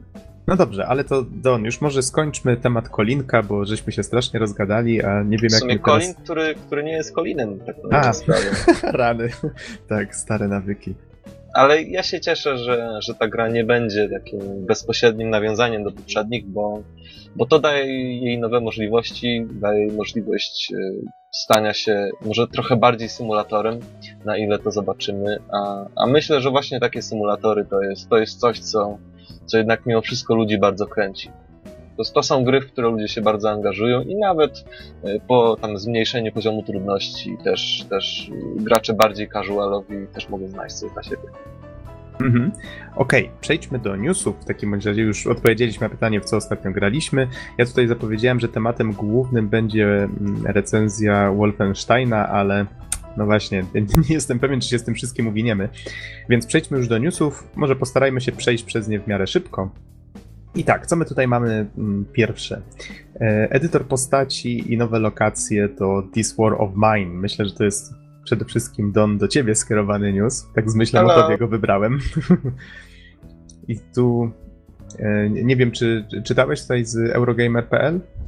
Co tak, dokładnie tak, masz zawierać? i zresztą, e, zresztą nawet też sam oglądałem ten filmik, w którym twórcy prezentują możliwości e, tego dodatku, więc, więc siłą rzeczy się 1, z zapoznałem. Update 1.3 Coś ciekawego możesz dodać tutaj, patrząc na to, jak już wcześniej opowiadałeś o This War of Mine? Szczerze powiedziawszy, moim zdaniem ta zmiana ma o tyle duże znaczenie, że pobudza po pierwsze żywotność samej produkcji, a także pobudza, pobudza aktywność społeczności, e, która w ten sposób może na przykład stworzyć jakieś nowe historie, być może odtworzyć jakieś historie, które były E, miały miejsce w rzeczywistości, więc to tutaj z oczywistych względów jest bardzo korzystne. E, natomiast z mojego punktu widzenia no, jest to fajna opcja, ale, ale nie, zmienia, nie zmienia jakoś znacząco oceny samej gry, która moje, moim zdaniem jest, jest no, gra jest bardzo dobra, mówiąc krótko. W bardzo prosty sposób e, pokazuje pewne dosyć, dosyć poważne zjawiska i, i nawet można powiedzieć, że trochę uczy, edukuje, pokazuje pewne pewne wydarzenia, o których być może wcześniej e, niektórzy mieli mniejsze pojęcie. Tak? I, mhm. I co też jest pozytywną rzeczą, że tak jak mówiłem podczas swoich pierwszych wrażeń, że nie musi wykorzystywać do tego zombie, kosmitów, e, apokalipsy i tak dalej, no bo, no bo coś, co w Dying Light może być apokalipsą, dla niektórych może być codziennością. Mhm czekamy na recenzję, tak tylko przypomnę, Don. E, a może zacytuję w takim razie jeszcze news z Eurogamer.pl. W kreatorze postaci zmienimy wygląd postaci, ich umiejętności i biografię. Dodać można nawet własne zdjęcie. Twórcy w aktualizacji wprowadzili także dwie nowe lokacje, Stare Miasto i splądrowaną stację benzynową. Są też dwa myślę, utwory że... muzyczne przeznaczone do nocnych akcji. Koniec cytatu. Ja myślę, że Stare Miasto to może być nawiązanie do naszego warszawskiego Starego Miasta. Podejrzewam, że tak może być. Nawet po samym brzmieniu w sumie. Mhm. Myślę, że, że tak może być. Zwłaszcza, że sama gra jest właśnie utrzymana w takich klimatach Europy Środkowej, Europy, no może bardziej nawet wschodniej, ale, ale jednak mimo wszystko mm, z doświadczenia wiem, że, w wielu polskich grach gdzieś przemyca się tę polskość E, chociażby pod, pod, innymi, pod innymi nazwami. Tak samo było w Dying Light, tak samo było w Zaginie Ithana Cartera, no i być może tak jest w, e, w This War of Mine. Mhm. A przechodząc dalej, i tutaj wracamy do tematu, o którym już mówiliśmy, czyli te płatne mody na Steamie. I tak dyskutowaliśmy, dyskutowaliśmy, czy to jest dobry pomysł, czy nie. I chwilę potem, nim podcast zupełnie zdążył trafić do sieci, nagle pach, okej, okay, rezygnujemy z płatnych modów na Steamie. Yo, bye bye. Bye bye, tak. Dokładnie. E, co się właściwie stało? No po prostu po całej krytyce, która się, cała fala krytyki się przetoczyła po tym pomyśle i najzwyczajniej... że też byłem sceptykiem raczej. Mm -hmm. I najzwyczajniej w świecie Valve razem z z Bethesdą, bo to mm, do Skyrima, tutaj przypomnę, że e, postanowione, że tylko na razie tak eksperymentalnie wypróbuje się ten system w modach do Skyrima, no i postanowili, że jednak się z tego wycofają, że to nie był najlepszy pomysł i, i że nie powinni byli tego próbować na, na takiej już dość zaawansowanej tak, scenie modów tutaj stwierdzili, że to był duży błąd, że ten pomysł ma przyszłość według nich i że prawdopodobnie wypróbują go kiedyś indziej, może z jakąś inną grą, żeby twórca mógł sam ustalić cenę moda i tutaj tylko w tym przypadku Bethesda mogła określić jako producent gry, ile z tego z zysków, tak, z tych modów może wziąć dla siebie. I tutaj to 75%, które było odliczane w sensie tylko 25% dostawał twórca moda, to tutaj wytłumaczono e, na Eurogamer.pl z kolei, co znaczy dokładnie to 75%. Tutaj widzę, że 25% trafiało do, do twórcy, z kolei 30% trafiało do Valve, jako właściciela platformy, 45% trafiało do Bethesdy. No tutaj Bethesda skomentowała tak wysoki procent tym, że to jest taki e, dobry dobry początek, tak? Że później można to obniżać, podwyższać w zależności tam od, od potrzeb, ale że według nich to jest taki dobry początek, żeby, żeby zacząć taką inicjatywę i zobaczyć, jak to się przyjmie. No nie wiem, jak dla mnie 25% dla twórcy to jest zdzierstwo kompletne, ale może się nie znam. E, w każdym razie, no cóż, nie wiem, czy warto już o tym dyskutować, bo temat jest nieaktualny najwyraźniej. Sprawa ale... jest zamknięta, bo wypowiedział się Rzym. tak, wypowiedział się Rzym. Co jest ciekawe, tutaj są dodane do tego newsa screeny, na których są pokazane ostatnio popularne mody, polegające na tym, że postać gracza trzyma tabliczkę z, napisanem, z napisem Free the Mods. Uwolnijmy mody. No cóż, dość wymowne. Wiesz, moim zdaniem, e, tak na sprawę, e, w niektórych przypadkach takie jakieś regulacje odgórne, no można powiedzieć, tak trochę górnolotnie, e, są bardzo, bardzo przydatne, bardzo korzystne, ale w innych przypadkach są po prostu zbędne, no bo jest naprawdę dużo modów, które, które się sprzedają, które zyskały naprawdę niesamowitą popularność i powoli stają się grami pełnowymiarowymi e, bez pomocy tej inicjatywy i wydaje mi się, że, że kto, jeśli ktoś na przykład chce zrobić coś większego, coś ambitniejszego, no to tak czy siak w jakiś sposób e, może, może dojść do takiej sytuacji, żeby na tym na przykład zarabiać. Więc wydaje mi się, że tutaj to wspomaganie może być e, zbędne do, do jakiegoś stopnia, zwłaszcza że, zwłaszcza, że tutaj trochę obawiam się, obawiałbym się przynajmniej sytuacji, w której niskiej jakości mody byłyby po prostu sprzedawane i no, ktoś, kto chciałby dokopać się do czegoś fajnego, musiałby, musiałby głosować tym portfelem, mógłby tym portfelem trochę źle zagłosować. No nie, wydaje mi się, że takie sztywne ustalanie mogłoby być błędem. Jeśli ta inicjatywa wróci, to, to zobaczymy w jakiej formie i być może w formie nieco lepszej. Mhm. Słyszałem, że Gabe Newell w, jak przeprowadził sesję pytań i odpowiedzi na Reddicie, to nie widziałem tego, tej odpowiedzi sam, ale słyszałem, że ponoć zasugerował, że być może lepszym, lepszą drogą byłoby umożliwienie dotacji na Steamie, żeby, żeby dało się przesłać po prostu twórcy moda jakąś tam sumę, tak, przez Steama. Sęk w tym, że pojawiło się od razu wiele argumentów, że to jest bez sensu, i spodobałoby się tylko osobom, które lubią mieć wszystko na Steamie, tak jako taki, taka monopolistyczna, centralna platforma, bo przecież wielu twórców modów, takich, takich bardziej profesjonalnych, już na swoich stronach umożliwia przesłanie im dotacji. Więc to nie jest wynalezienie Ameryki, po prostu można to robić od, od dawna, tak? To nie wszyscy o tym, tak, nie wszyscy o tym wiedzą. Można to traktować jako takie właśnie ułatwienie dla tych, którzy są nieco mniej profesjonalni, a potrafią zrobić coś ładnego.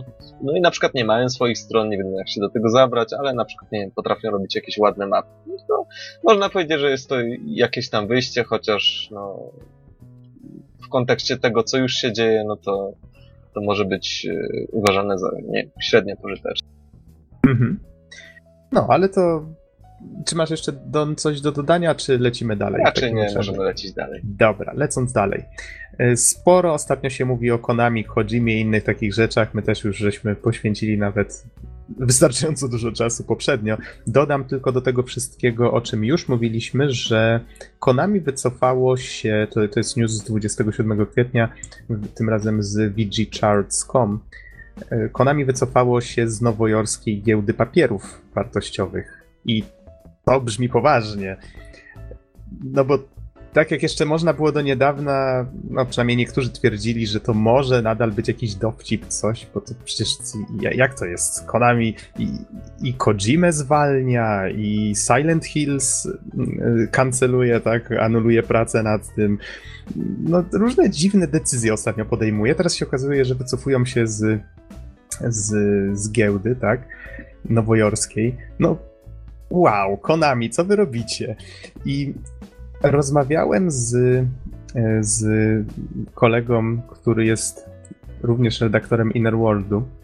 On jest fanem, wielkim fanem gier muzycznych i on przedstawił mi trochę wizję tej firmy, jakiej nie znałem, a przynajmniej jakoś tak niezbyt się nią interesowałem.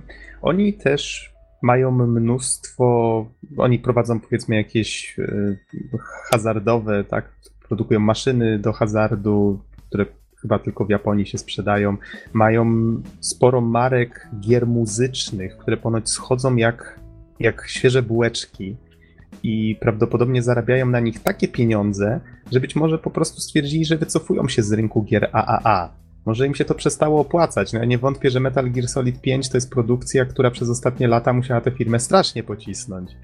Tutaj chociażby wydanie Grand Zeroes, tak? Czyli tego prologu jako osobnej gry.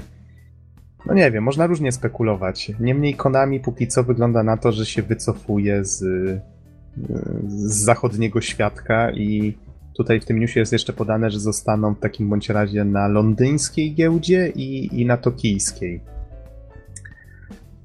No gdzieś tam jeszcze chyba nie, może nawet w tym newsie wyczytałem, że mają nadal informacje dla właścicieli swoich papierów wartościowych, e, publikować informacje po angielsku, niemniej, no cóż, to, to tak dziwnie troszeczkę wygląda.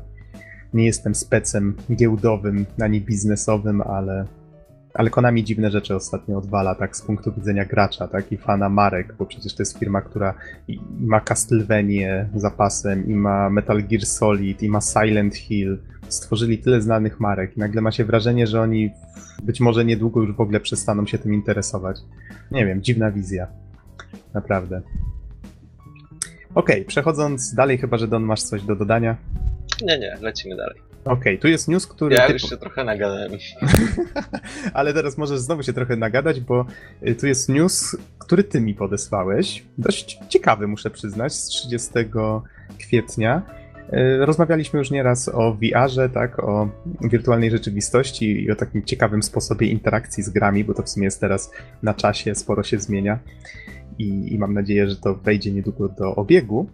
I tutaj news z IFL Science, na którym jest pokazana rękawica, która ma nam pozwolić czuć dotyk wirtualnych przedmiotów. Tutaj zostało coś takiego opracowane przez ludzi z Rice University. Z tego co widzę, to jest chyba uniwersytet w Houston? Chyba tak. Houston, Texas. Mhm. To nie wiem, Don, powiesz jak to działa, czy co sądzisz na temat tego urządzenia? Dość nietypowy znaczy, pomysł, trzeba przyznać. Jak to działa? Znaczy, wiesz, czy jest nietypowy, to jest moim zdaniem wcale nie. E, natomiast jak to działa? Otóż właściwie e, jest takie pudełko, które jak powiedziała e, prezenterka na filmie, że to co jest w środku tego pudełka to jest na razie tajne, ale, ale jest też podstawowa rzecz, czyli rękawica, która posiada bodajże na opuszkach palców takie po prostu gumowe, jakieś zbiorniki z powietrzem niewielkie i one po prostu w sposób hydrauliczny są napełniane w momencie, kiedy grający ręką dotyka jakiegoś wirtualnego przedmiotu i w ten sposób mamy jakąś e, symulację mniej lub bardziej doskonałą. Przynajmniej nie jest to produkt gotowy, jest to wciąż, jest to coś, nad czym wciąż się pracuje. Przynajmniej tak to wygląda, więc, więc w ten sposób uzyskujemy ten, ten, co jest dosyć ciekawe. Natomiast e, ja bym chciał zauważyć jedną rzecz. Dlatego, że e, od wielu lat, przynajmniej tak mi się wydaje, mamy taką tendencję, żeby wprowadzić grającego do środka gry. Tak? Żeby no i dąży się do tego, żeby te monitory były coraz większe, oświetlały coraz lepsze kolory.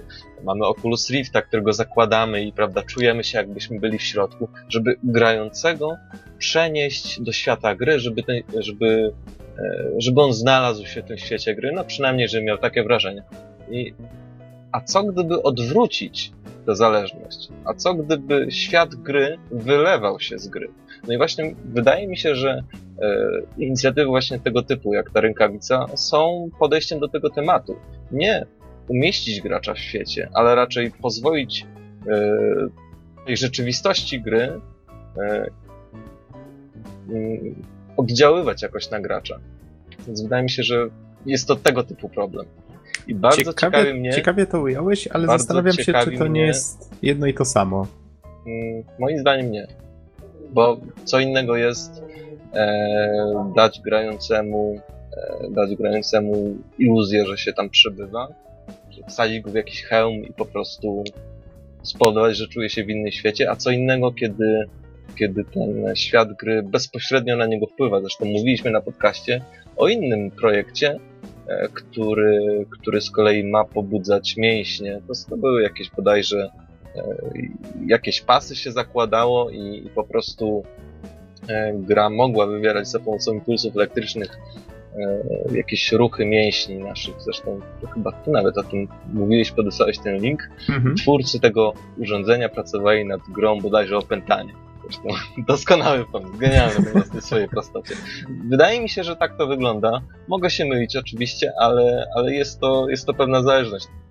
E, natomiast e, trochę w tym kierunku też idzie to, co pokazał Microsoft, te, te gogle z hologramem na ile to jest rzeczywiste, na ile nie, na ile to będzie działać czy w ogóle będzie działać i kiedy, to jest druga sprawa. Natomiast to też jest, to też jest taki przykład wyciągania tego świata gry e, z tego, z tego odosobnionego miejsca e, i, i wciągania go do naszej rzeczywistości.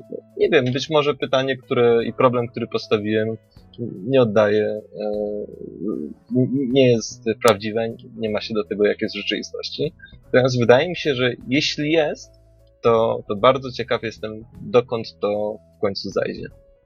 Mhm. Okej, okay, teraz rozumiem lepiej o co ci chodziło. Nie pamiętam jak się nazywało, jak się tamten wynalazek nazywał. Masz rację, gra się nazywała bodajże Opętanie. Nie wiem, czy to nadal powstaje, czy to już powstało. Nie śledziłem tego projektu dalej. E, z kolei, z kolei to, o czym wspomniałeś, ten wynalazek Microsoftu.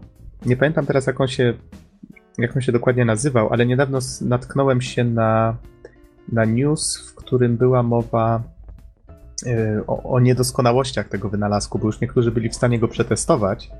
I okazuje się, że on wyświetla tylko w bardzo niewielkim obszarze, czyli nie widzisz dookoła się, zakładasz takie okulary i nie widzisz wokół siebie tej rozszerzonej rzeczywistości, tylko widzisz to tylko w takim prostokącie niewielkim. Mhm. I to ponoć bardzo zaburza cały efekt, czyli nie masz wrażenia, że to ta rzeczywistość wykreowana, powiedzmy te, te okienka Windowsa wrzucane na, na ścianę tam Skype'a czy czegoś, albo tego Minecrafta, który masz na własnym stole, to ponoć właśnie jest zaburzane przez to, że jeżeli coś tylko wyjdzie poza ten, ten prostokąt, to już tego nie widać. Więc wokół, wokół tego prostokąta widzisz normalny świat, a tutaj widzisz właśnie tę, tą rozszerzoną rzeczywistość. Może specjalnie tak zrobiono, żeby ktoś nie uwierzył, że coś, co jest przed nim jest, jest prawdziwe, tak? Ale żeby miał gdzieś ten, ten kąt widzenia, gdzie może zobaczyć, co naprawdę przed nim stoi. No, ale wydaje mi się to póki co słabe. Może to taka robocza wersja. Nie wiem, nie zapoznawałem się z tematem aż tak dokładnie, ale na taki news się nawet, natknąłem. Nawet jeśli nie jest to robocza wersja, nawet jeśli to ma działać w ten sposób, to nie zapominajmy na tym, że nie zapominajmy o tym, że na tym urządzeniu świat się nie kończy. I podejrzewam, że temat tak. prędzej czy później zostanie poruszony y, w lepszy sposób. To jest tylko kwestia czasu. -hmm. Okej, okay, lecąc dalej. A dalej mamy, myślę, kilka takich drobnych newsów. Jeden z nich to to, że okazało się, że w Wiedźminie 3 Dziki Gon, a przypomnę, premiera już uhu, za dwa tygodnie, 19 maja. Więc już jest Dziki Gon do sklepów powoli się zaczyna. Z różnych miast ludzie wyruszają na pielgrzymkę. Do mnie kurier przyjedzie, ho, ho. Tak, już opłacona no, edycja. Dziki Czekam. Gon kurierów pomknie przez niebo. Ja, jakżeś to ładnie ujął. E, a, ale chyba nie zdążę, tak jak planowałem, przeczytać nawet jednej książki, ani powieści. No, cóż. To chyba nie jest mi pisane zbytnio. Chociaż A... zbiór opowiadań pierwszy. Chociaż pierwsze opowiadanie, naprawdę warto. No mogę spróbować, to musiałbym pożyczyć w takim razie. Może do nie, nie ma żadnego próbowania. Albo robisz, albo nie. No tak, mistrzu Joda, dobrze, masz rację. Ale, ale, wracając do newsa. To, czy będę czytał książki, czy nie, to już pozostawmy może... Pozostawmy może tak, do kuluaru. Wracając do newsów growych. E, Ale będzie... tak znaję mówiąc, to Nax to nie, nie. Oj wiem, powinienem więcej czytać, zaniżam średnią polską. Przepraszam. Nie, no to wiesz, to jest też kwestia czasu i innych, innych rzeczy. Ja też ostatnio niestety nie mam. Mhm. Nie, Chyba, że do miał, doktoratu, no to tak. nie, żebym nie miał książek w ogóle na półce, kaman. Dobrze, ale wracając do, do Wiedźmina 3. Mianowicie, już kiedyś mam wrażenie, że poruszaliśmy ten temat, bo pojawiały się plotki, że model Ciri czy Siri, popraw mnie Don, jeśli... Siri, tak? No na przykład. Myślę, że to nie ma większego znaczenia. Dobrze. Mo- może tutaj. Przynajmniej dla mnie, przepraszam wszystkich fanów od razu. Z, z angielskiego może tutaj troszeczkę z tą Siri, ale Ciri. Załóżmy, że Ciri. E, że model Ciri w grze wygląda podejrzanie dokładnie, tak? I tutaj fani spekulowali, że może będzie grywalną postacią. No, i okazało się tak. Ciri będzie grywalną postacią. W niektórych momentach fabuły ponoć się w nią wcielimy. I tutaj na Eurogamer.pl pokazał się filmik, na którym widać właśnie prawdopodobnie pierwszy z takich fragmentów, gdzie walczymy z wilkami. I to, co się rzuca w oczy, to to, że ta postać posiada umiejętność takiego daszowania. Tutaj nazwano to w newsie teleportowaniem się, chociaż bardziej to wygląda tak, jakby ona się bardzo szybko przemieszczała w konkretną stronę z takim magicznym pobłyskiem za sobą. No, ogólnie rzecz biorąc, na grę czekam, no come on. Nie, nie, nie mówmy już o niej więcej, nie psujmy niespodzianek. Lećmy dalej. To jest akurat news, widzę, z 1 maja. E, Kolejny krótki news. Znamy datę premiery Mighty Number 9, czyli przypomnę duchowego spadkobiercę Megamena. Gra ma się ukazać 18 września i tutaj może zacytuję newsa z Eurogamer.pl. Tytuł ukaże się na PC, PlayStation 4, Wii U oraz na Xbox One w wersji cyfrowej oraz pudełkowej. Posiadacze PlayStation 3, PlayStation Vita, Xbox 360 lub Nintendo 3DS mogą liczyć tylko na edycję cyfrową. Powiadomiono również, że trwają prace nad tłumaczeniem. Otrzymamy wersję z polskimi napisami. Koniec cytatu. Hmm, no proszę. Poza tym ta liczba platform faktycznie jest zaskakująca, jak na taką grę finansowaną na Kickstarterze. Ale z tego co pamiętam, ona bardzo dużo funduszy zebrała, więc Tak, tak, e, jeśli chodzi nieźle. o skalę zainteresowania, to ja nie jestem zdziwiony. Mhm. No ale to małe studio, nie wiem, pewnie wynajęli kogoś w takim bądź razie do tych wszystkich wersji. Wątpię, żeby zajmowali się nimi sami, chociaż kto wie. Nie mam na ten, na ten temat informacji, więc może pominę ten temat. Niemniej, niemniej fajnie, że już wiemy, kiedy gra dokładnie wyjdzie, bo dość długo powstaje, muszę przyznać.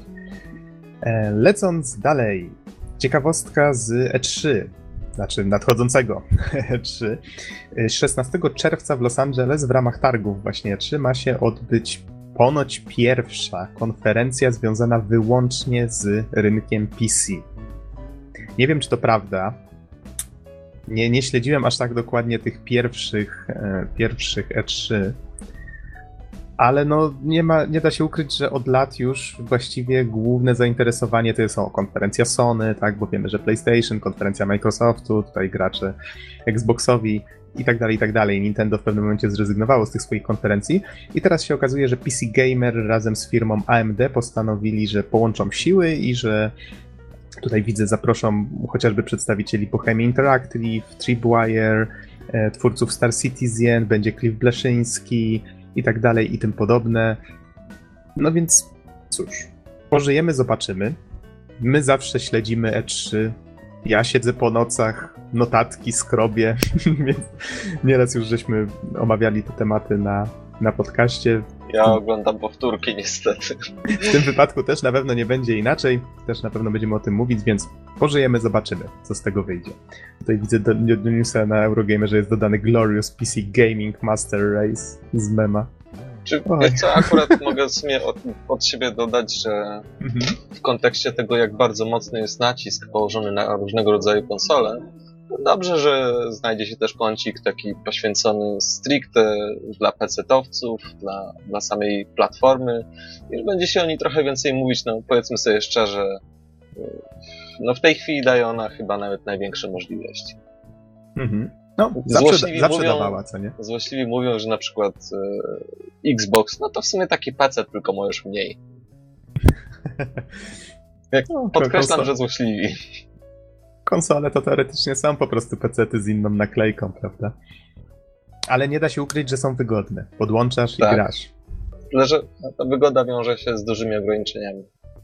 I wgrywaniem patchy przez godzinę, no ale to tak, cii, bo się wyda. W tej chwili niestety włączenie konsoli i od razu odpalenie gry nie zawsze jest takie proste, jak się myśli. Najpierw trzeba zaplejtować firmware, potem trzeba wgrać patcha do gry. No, wiecie jak to jest.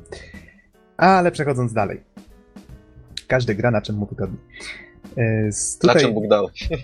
Na czym Bóg dał, dokładnie. Ostatni news, a potem jeszcze troszeczkę o filmikach, które trafią pod podcast. Mianowicie taka ciekawostka, bo ja nigdy w Banjo Kazooie nie grałem.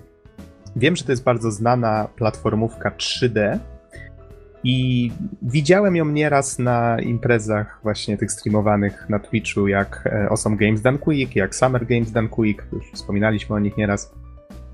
I okazuje się, że osoby, które pracowały w Rare, taka znana firma, która w tej chwili jest własnością Microsoftu i no w tej chwili niestety jest znana z tego, że się skiepściła właśnie dlatego, że Microsoft ją kupił, co jest trochę przykre, bo wcześniej robiła takie gry tutaj patrząc na wiki jak Donkey Kong Country, jak GoldenEye 007, ten, ten taki znany z Nintendo 64 z tego co widzę. Banjo-Kazooie właśnie, Perfect Dark, Conker's Bad Fur Day, więc odpowiedzialni za takie dość znane tytuły. Jest ich oczywiście dużo więcej. E, z kolei jak Microsoft ich wykupił, no to Viva Pinata, Kinect Sports. Wow. Okej, okay. więc nie ma się co dziwić, że Rare jest właściwie taką skorupką. Większość osób prawdopodobnie z większymi ambicjami już stamtąd odeszła. I część z nich mm, zapoczątkowała właśnie projekt, który ma być duchowym następcą, tak to się teraz tak popularnie nazywa, tej platformówki Banjo-Kazooie. I to jest, i w tej chwili powstało właśnie w ten sposób, e, powstał projekt, który się nazywa Yuka Layli. Tak jakbyście po angielsku próbowali wymówić ukulele. Yuka Layli to się bodajże czyta. Tylko, że nazwa została zapisana pod postacią dwóch imion. Yuka i Layli. I to jest właśnie mm, dwójka bohaterów tej, tej platformówki. Jeden to kameleon, a druga, druga postać to nietoperzyca, która siedzi mu na głowie bez przerwy. I podobnie jak w Banjo Kazooie też były dwie postacie, tam bodajże to był niedźwiedź i, i jakiś czerwony ptak, ale nie pamiętam dokładnie y, jaki. W każdym razie siedział temu niedźwiedziowi w plecaku i te postacie zawsze się poruszały razem. Tak samo tutaj też mamy taki duet i ten duet wykorzystuje swoje umiejętności do poruszania się. Na przykład ta nietoperzyca potrafi machać skrzydłami trzymając tego kameleona i w ten sposób fruną, tak? szybują w powietrzu, albo kameleon może zamienić się w kulkę i, i nietoperz biega tak, na nim jak na takiej beczce, się to, która się toczy i, i potrąca przeciwników. Ogólnie rzecz biorąc będzie to taka tradycyjna platformówka 3D z masą znajdziek, jakichś monetek czy innych tego typu rzeczy, ale widać, że zapotrzebowanie na to jest, bo to po pierwsze wygląda ładnie, po drugie zajęli się za to spece właśnie z, z którzy odeszli z Rare i którym się marzyło coś takiego. I choć do końca akcji, z tego co widzę na Kickstarterze, zostało 43 dni, to już ją sfinansowano kilkukrotnie ponad to, co było potrzebne, bo wymagana suma to było 175 tysięcy funtów, z kolei uzbierano 1 334 816 na dzień dzisiejszy i już niecałe 40 tysięcy osób wsparło projekt. To jest dość pokaźne, trzeba przyznać. News na Eurogamerze, który pozwolił mi właśnie trafić na tą akcję, był z 1 kwietnia i już tutaj było pokazane, że mm, tutaj mówiono, że uzbierano już prawie 100 tysięcy funtów, potem była aktualizacja, że osiągnięto już cel, tak? A ktoś w komentarzach do newsa powiedział, że wow, już uzbierano milion, więc szybko, szybko, bardzo szybko to poszło. Studio, które to, które to tworzy, nazywa się Playtonic Games. No, jeżeli ktoś jest ciekaw, to to oczywiście zamieścimy pod podcastem. No, muszę przyznać, że ja miło wspominam tego typu gierki. Rayman 2 mi się zwłaszcza tutaj przypomina. Więc mo może coś takiego, ale w wysokiej jakości miło się, myślę, że się przyda, to na pewno będzie miła odmiana. Raczej w tej chwili tylko Nintendo tworzy takie tego typu gry w wysokiej jakości. Może warto by było, żeby w końcu ktoś zaczął robić jakąś fajną konkurencję. No, więc tyle ode mnie, jeżeli chodzi o Yuka, Ukulele. Mój Boże, ciężko mi się przyzwyczaić do tej nazwy. Czy masz Don jakieś przemyślenia? Czy... Nie, jeśli chodzi o ukulele. o, o, o ładnie, podoba, podoba, mi się ta nazwa. To, to raczej nie. Mhm. A wrzucimy jeszcze filmiki pod, pod podcast. Jeden z nich jest właściwie taką kontynuacją tematu z poprzedniego podcastu, mianowicie pojawił się gameplay z Call of Duty Black Ops 3. Poprzednio wspominaliśmy tylko o, o teaserze, ale ja wrzuciłem pod podcast też, też ten gameplay, więc on się pojawi drugi raz. no po prostu wtedy nie zdążyliśmy go zobaczyć, bo, bo się pojawił po nagraniu, czy, czy jakoś w trakcie. Ale, ale teraz też trafi, tak dla porządku. Pojawił się za to nowy filmik, widzę, e, a nie, też 27 kwietnia. No tak, to się pojawił nim, nim zdążyliśmy wrzucić podcast do sieci. E, mianowicie... Teraz się tak tłumaczymy. Tak, tak. Za dużo tych rzeczy padło ostatnio. A to w sumie się pojawiło, kiedy nagrywaliśmy. A tego nie zdążyliśmy obejrzeć. Trzeba na następny dzień publikować, ale to nie zawsze niestety wychodzi. PS e, nigdy nie wychodzi. Batman Arkham Knight, do tego zmierzam cały czas. Pojawił się nowy zwiastun, nazywa się All Who Follow You. Wszyscy, którzy za tobą idą, tak? Do tobą podążają. Który pokazuje mm, tych dobrych, którzy się pojawią w grze. Więc to też jak ktoś czeka, przypomnę, że gra ma premierę bodajże w czerwcu.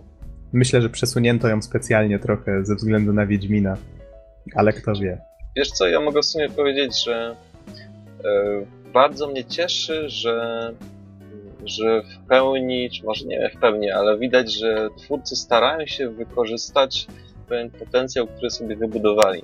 To znaczy, pewnie pamiętasz, że wiele z tych postaci, jak Kobieta Ko Kot, czy Nighthawk, bodajże się nazywał, e, Nightwing, e, czy Nightwing, Nightwing e, mhm. czy Robin, to już były grywalne postaci, można nimi było grać, one miały swoje specyficzne bronie, miały swój styl walki, który jakoś tam nawet trochę się różnił od tego Batmanowego, I bardzo cieszy mnie, że, że te, te postaci, ten ich wątek wykorzystania się, e, się rozszerza. Zresztą na tym trailerze, nie wiem czy słusznie, ale zauważyłem e, takie zjawisko wspólnego combo.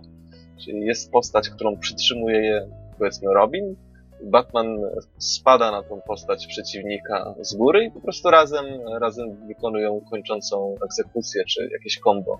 Więc, więc widzę tutaj duży potencjał i cieszy mnie to, bo widać, że, widać, że pomysłów nie brakuje. Z kolei ostatni filmik, który trafi pod podcast, już możemy przejść w końcu do, do Wolfensteina. To filmik, który nie jest może jakoś zachwycający dla osób, które, które nie interesują się technicznymi nowinkami. Mianowicie jest to demo technologiczne, które Square Enix y, zaprezentowało y, nie jestem pewien w ramach jakiej. Aha, już widzę na, na Eurogamer, że to jest konferencja Microsoft Build 2015. Dobrze, że udało się to znaleźć. E, jakiś czas temu Square Enix chwaliło się silnikiem Luminous. I było to demko takie bardziej fabularne, pokazywało, pokazywało kapłankę kogoś w tym rodzaju. Ta postać pojawia się w tym demku też. To demko się troszeczkę dziwnie nazywa. Nazywa się Witch Chapter Zero Cry czyli Wiedźma, rozdział 0, płacz, tak? To, no to tak powiedzmy, że oni lubią dziwne nazwy wymyślać, no ale to wskazuje na to, że, że coś więcej zobaczymy jeszcze z tą postacią. Tak po cichu bym liczył na to, że ona być może w pewnym momencie stanie się bohaterką kolejnego finala, 16 już z kolei. Ale to nie wiem, to są... Jak to brzmi? tak, wiem. Ale to... no ale to nie wiem, to są takie moje osobiste domysły. W każdym razie to, co jest w tym demku ciekawe, to to, że pokazuje możliwości DirectX 12 i no cóż, nie wygląda nie wygląda jakoś za specjalnie. Wiem, że artyści potrafią już w tej chwili robić rzeczy dużo bardziej widowiskowe, ale aż sobie zanotowałem pewne liczby, które tam podają i może je przytoczę, bo Y, osoba, która prowadziła tę znaczy tę, tę, tę prelekcję, tę, tę prezentację, mówiła, że y, tym, co widać w tym demku, na jedną scenę jest renderowanych ponad 63 miliony poligonów. To jest dużo. To jest bardzo dużo. Mówią, że to jest od 6 do 12 razy więcej niż jest możliwe w ogóle na DirectX 11 ponoć same włosy nie są robione tak, jak się z reguły w grach robi włosy. Może nie będę wchodził w techniczne szczegóły, ale one też się składają. Każdy kosmyk włosów składa się ponoć z poligonów. W dużo większym stopniu niż to było do tej pory. Wymieniono, że przez 50 shaderów różnych te włosy przeszły. To mi się akurat wydaje dość dziwne. Nie wiem po co miałyby przez aż tyle przechodzić, ale okej. Okay. I że postać jest pokryta teksturami, które E, przekraczają 8000 pikseli w każdą stronę. No tutaj, żeby, żeby wam może uzmysłowić mniej więcej, o ile to jest postęp, to w tej chwili nie można chyba używać tekstur na kartach graficznych większych niż 4000 pikseli. No tutaj nie, nie wchodzę już w szczegóły, tak, bo to jest troszeczkę więcej niż 4000. Po prostu jest to technicznie, techniczne ograniczenie, tak? I wydaje mi się, że to, to mnie dlatego dość mocno zaskoczyło. No niemniej, jeżeli ktoś się interesuje takimi technikaliami, to, to niech sobie obejrzy ten filmik. On nie jest artystycznie jakoś, jakoś super zadziwiający, ale prezentuje coś, co prawdopodobnie za kilka lat będzie, będzie już powszechne. Za kilka, może kilkanaście. Nie wiadomo, jak konsole mocno przetrzymają rozwój PC-ów, prawda? Ale to już działa w czasie rzeczywistym, tylko że jest potrzebny komputer z czterema kartami Titan X, czyli tym, co niedawno, niedawno zostało wypuszczone na rynek. No, taka zabawka dla tych, co mają pieniędzy jak lodów. Albo dla tych, co tworzą gry. Albo dla tych, co tworzą gry. Okej, okay, to w takim razie Don, czy no nagrywamy już dość długo. Atakujemy wo- Wolf, Wolf. Kiedyś mówiłem Wolfenstein. Dzisiaj się dowiedziałem, że się nie powinno mówić Wolfenstein, że to jest Wolfenstein. Zapytałem osoby, która umie po niemiecku. to jest Wolfenstein. Muszę się na nowo nauczyć, aż sobie zanotowałem. Tak, no niemiecki to taki twardy język. Wolf to Wolf. No, Wolfenstein. Będę powtarzał raczej, teraz. Raczej nie atakujemy, bym powiedział, że zagłębiamy się e, w lochy zamku Wolfensteina, ale to chyba nie, chyba nie zamek będzie głównym tematem tej gry. No właśnie, wiesz, to jest ciekawe, bo oczywiście może najpierw parę danych. Mówimy o Wolfenstein The New Order, który wyszedł w 2014, dokładniej 20 maja. I co jest ciekawe, jego prequel wychodzi, tadam, jutro. Będzie się nazywał Wolfenstein The Old Blood. 5 maja ma premierę. Już widziałem na Steamie bodajże za 50 euro niecałe można, można kupić obie te gry w paczce. Nawet się zastanawiałem, czy się nie skusić, ale jeszcze nie wiem, pomyślę. W każdym razie pytasz o, o, o zamek, tak? Wolfenstein, bo Przypomnę, że seria. Kiedy ona właściwie się zapoczątkowała? To był 92? Chyba tak. Może, może poszukaj, Don, kiedy, kiedy wyszła pierwsza część, ale właśnie ten tytułowy Wolfenstein to był. To była nazwa zamku, w którym był więziony główny bohater. To był William B.J. Blaskowicz, czyli Amerykanin e, polskiego pochodzenia. Jaki miły akcencik. No, jak, jak Amerykanin polskiego pochodzenia, no to jak widać, miał zabijanie nazistów we krwi z dziada pradziada. Chyba, że ktoś miał dziadka w Wehrmachcie.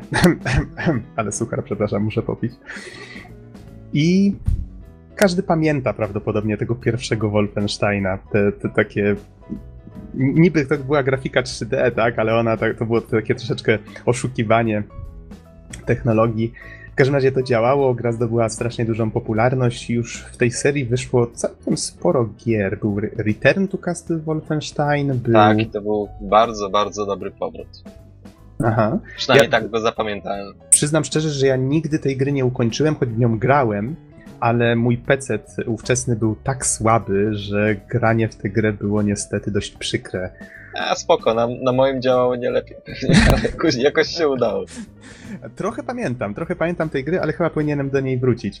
E... Wracając, e, wracając już do samych dat, e, tak, zgadliśmy, Wolf 3D wyszedł dokładnie 5 maja 1992 roku i oczywiście został stworzony przez id Software, wydany przez Apogee Software, natomiast chciałbym też zwrócić uwagę, że już rok później E, powstał Doom numer 1, e, który właśnie stworzyło również id Software, ale także z pomocą Nerf Software, jak podpowiada e, wiki, to chyba jakaś inna wersja.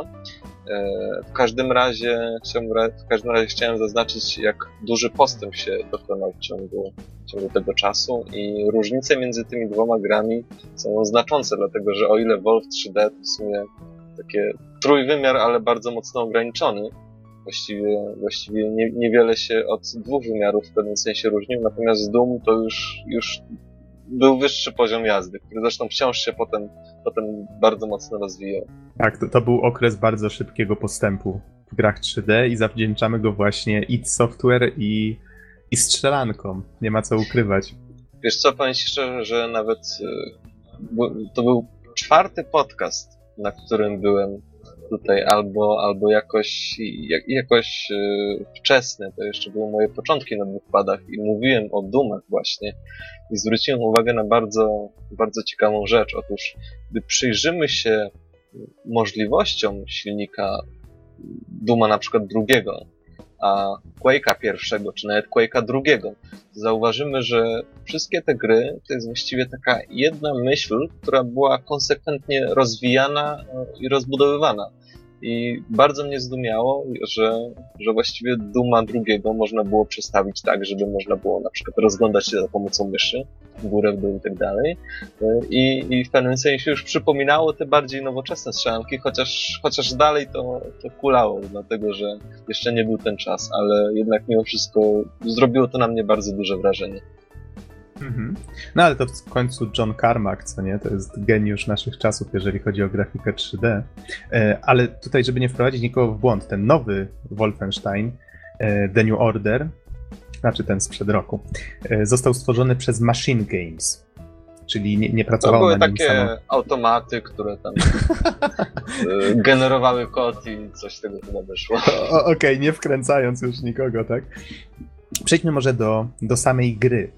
Y, tutaj może jeszcze warto wspomnieć o jednej rzeczy, o której ja nie wiedziałem nawet grając w tę grę, mianowicie ona ponoć jest sequelem y, Wolfensteina z 2009 roku. Tego, który miał po prostu tytuł Wolfenstein. Chyba Bizon go recenzował już dawno, dawno temu.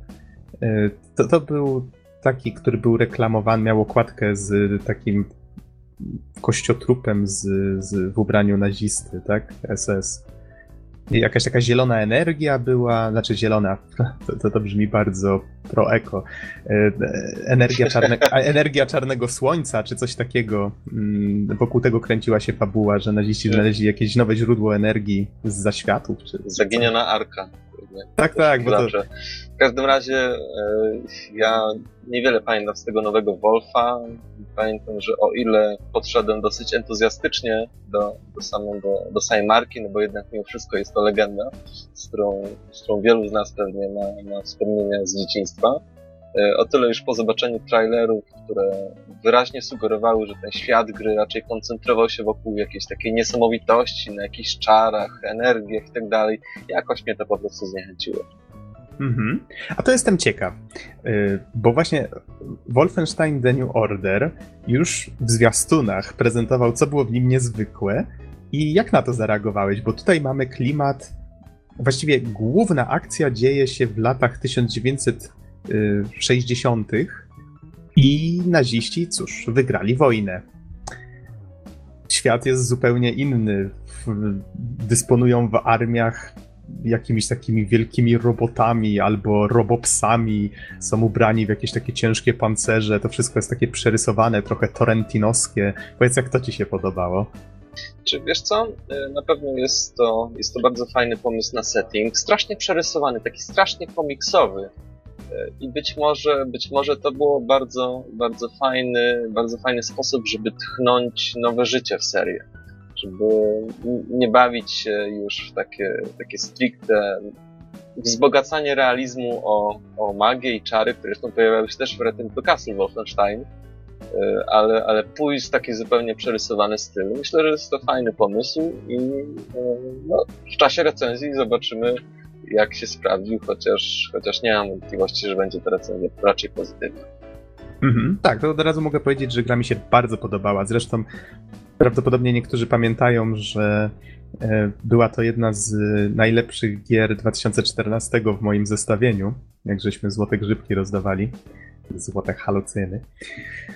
Więc czas najwyższy, żebym uzasadnił, dlaczego tam trafiło, bo to chyba po Child of Light to była chyba jedyna gra, mam nadzieję, której nie recenzowałem, tak? którą umieściłem w tym zestawieniu. Child of Light w końcu się recenzji doczekało. Spora na, na Wolfensteina. Twórcy skupili się, tak już przechodząc do samej gry, twórcy skupili się na samym single playerze. Czyli gra nie ma zupełnie trybu multi. Według mnie to jest akurat, dla mnie to jest zaleta. Ja przyznam szczerze, wolę dopracowaną historię i, i taki tryb dla single playera niż, niż w multi, w którym spędzę, nie wiem, tydzień, czasami dzień i potem do niego nigdy nie wrócę. Z kolei sama fabuła, tutaj już wspomniałem troszeczkę, że zwiastuny zapowiadały taki zupełn, taką zupełną zmianę settingu zapowiadały.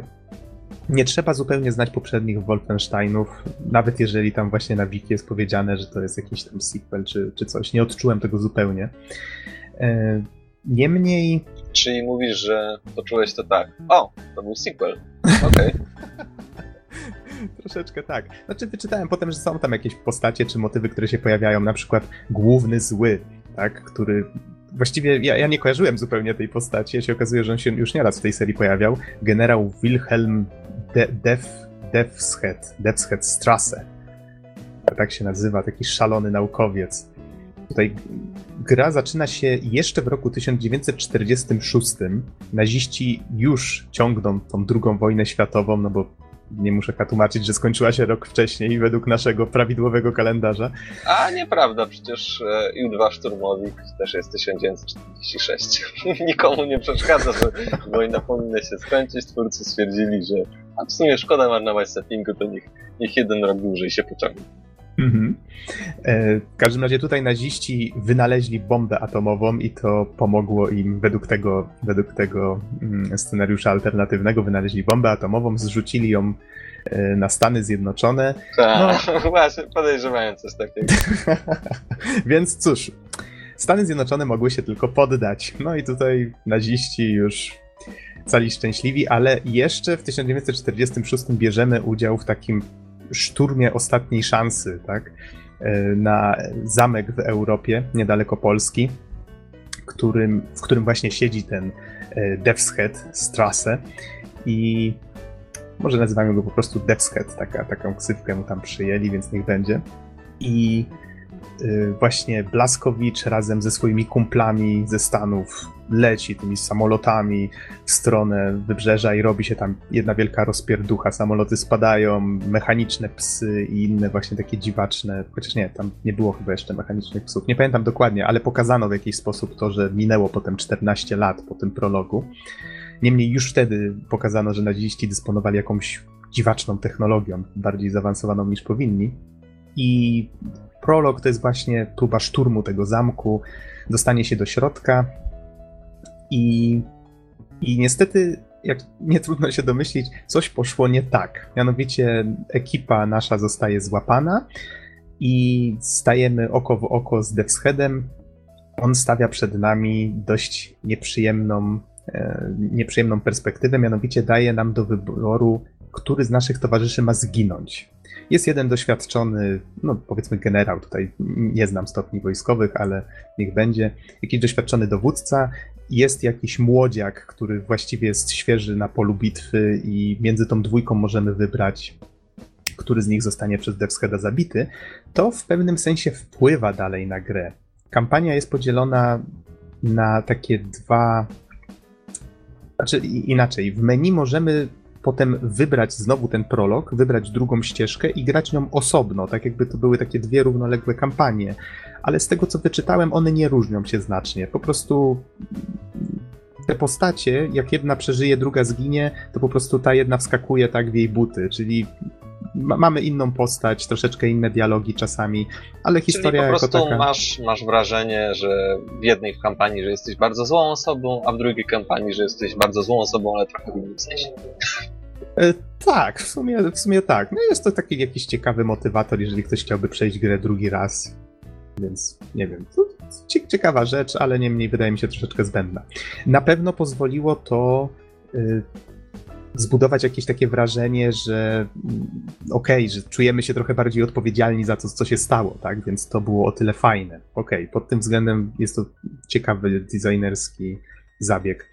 Y, z kolei E, co się dzieje potem. Uciekamy jednak z tego, z tego zamku, udaje nam się wyjść z tego cało, ale Blaskowicz obrywa jakimś odłamkiem w głowę, traci przytomność, zostaje wyłowiony przez kogoś u wybrzeży Polski i tadam, trafia do trafia do y, zakładu y, dla bardzo, bardzo nerwowo chorych y, w Polsce. Opiekują się nim Polacy, tylko, że Blaskowicz niestety zamienił się w warzywko. Siedzi sobie po prostu na, na łóżku i patrzy, jak lata mijają. Tak całkiem fajnie to pokazano, że, że się sceny zmieniają i E, co jakiś czas Niemcy tam przychodzą do tego szpitala, zabierają tej rodzinie kolejnych pacjentów, nie wiadomo zbytnio po co. Poland, when the, where the unbelievable happens. I w pewnym momencie. Przepraszam za łamaną angielszczyznę. W pewnym momencie, w 1960, następuje przełom. Mianowicie Niemcy próbują rozstrzelać tą rodzinę. Przepraszam, naziści, bo to tutaj myślę jest kluczowe w tym. W końcu oni podbili świat. E, próbują Nie, no, roz... Właściwie to Niemcy, tak? Niemieccy no właściwie naziści. to Niemcy. No tak, to prawda. Niemieccy naziści, zgadza się. Próbują rozstrzelać tę rodzinę i w Blaskowiczu coś się budzi. I wtedy się zaczyna. Oczywiście od razu z... pierwsze co robi to dźga nożem pierwszego nazistę, jakiego ma pod sobą, pod ręką, tak, który próbuje A, go... to jest, to jest w sumie nawiązanie do, do pozostałych części, przynajmniej te, które znam, czyli Wolf 3D i E, i Return to Castle Wolfenstein. Tam akurat dwóch pierwszych przeciwników mamy. E, I w jednej i w drugiej grze pierwszych przeciwników właśnie zabijamy nożem. Mhm. No tutaj też możemy po cichu załatwiać przeciwników, jeżeli uda nam się do nich zakraść. Gra czasami daje nam właśnie taką, taką możliwość. Zresztą tutaj nim stracę z oczu to w notatkach, całkiem fajnie twórcom udało się odwzorować twarz Blaskowicza znaną z 92, bo przypomnę, że w tej grze zawsze na dole widzieliśmy taki mały awatarek, taką małą główkę tego Blaskowicza pikselkowatą, która swoimi wyrazami twarzy, zresztą tak jak w Dumie, prawda? Która swoimi wyrazami twarzy sugerowała, że nie wiem, jest szczęśliwy, bo podniósł nową giwerę, tak szczerząc zęby, albo, albo że obrywa, albo że ma mało zdrowia, tak jest cały pokiereszowany, to mam wrażenie, że się mocno tym małym obrazeczkiem zasugerowali, bo faktycznie on wygląda podobnie. Znowu ma taką kwadratową szczękę, ale jednocześnie fajnie go zaprojektowali, bo jest to taki twardziel, który faktycznie dzika tych nazistów jak porąbany, ale z drugiej strony, jak są jakieś cutscenki, jak on rozmawia z innymi ludźmi, albo no tutaj zakochuje się w córce właśnie tej, tej rodziny, która prowadziła ten szpital. Ona, ona nazywa się Ania Oliwa, bardzo ładne swojskie imię. I zawsze jak on z nią rozmawia, to nie wiem czemu, ale tak pa patrzyłem na oczy tego Blaskowicza i myślę, like a little puppy. oczy jak u małego szczeniaczka, co nie?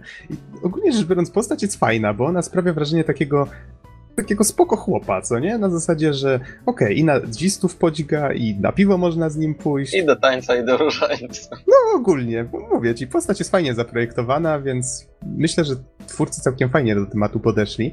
Na pewno dużo łatwiej się z nim utożsamić niż z jakimkolwiek innym e, takim, nie wiem, mięśniakiem typu z Gears of War.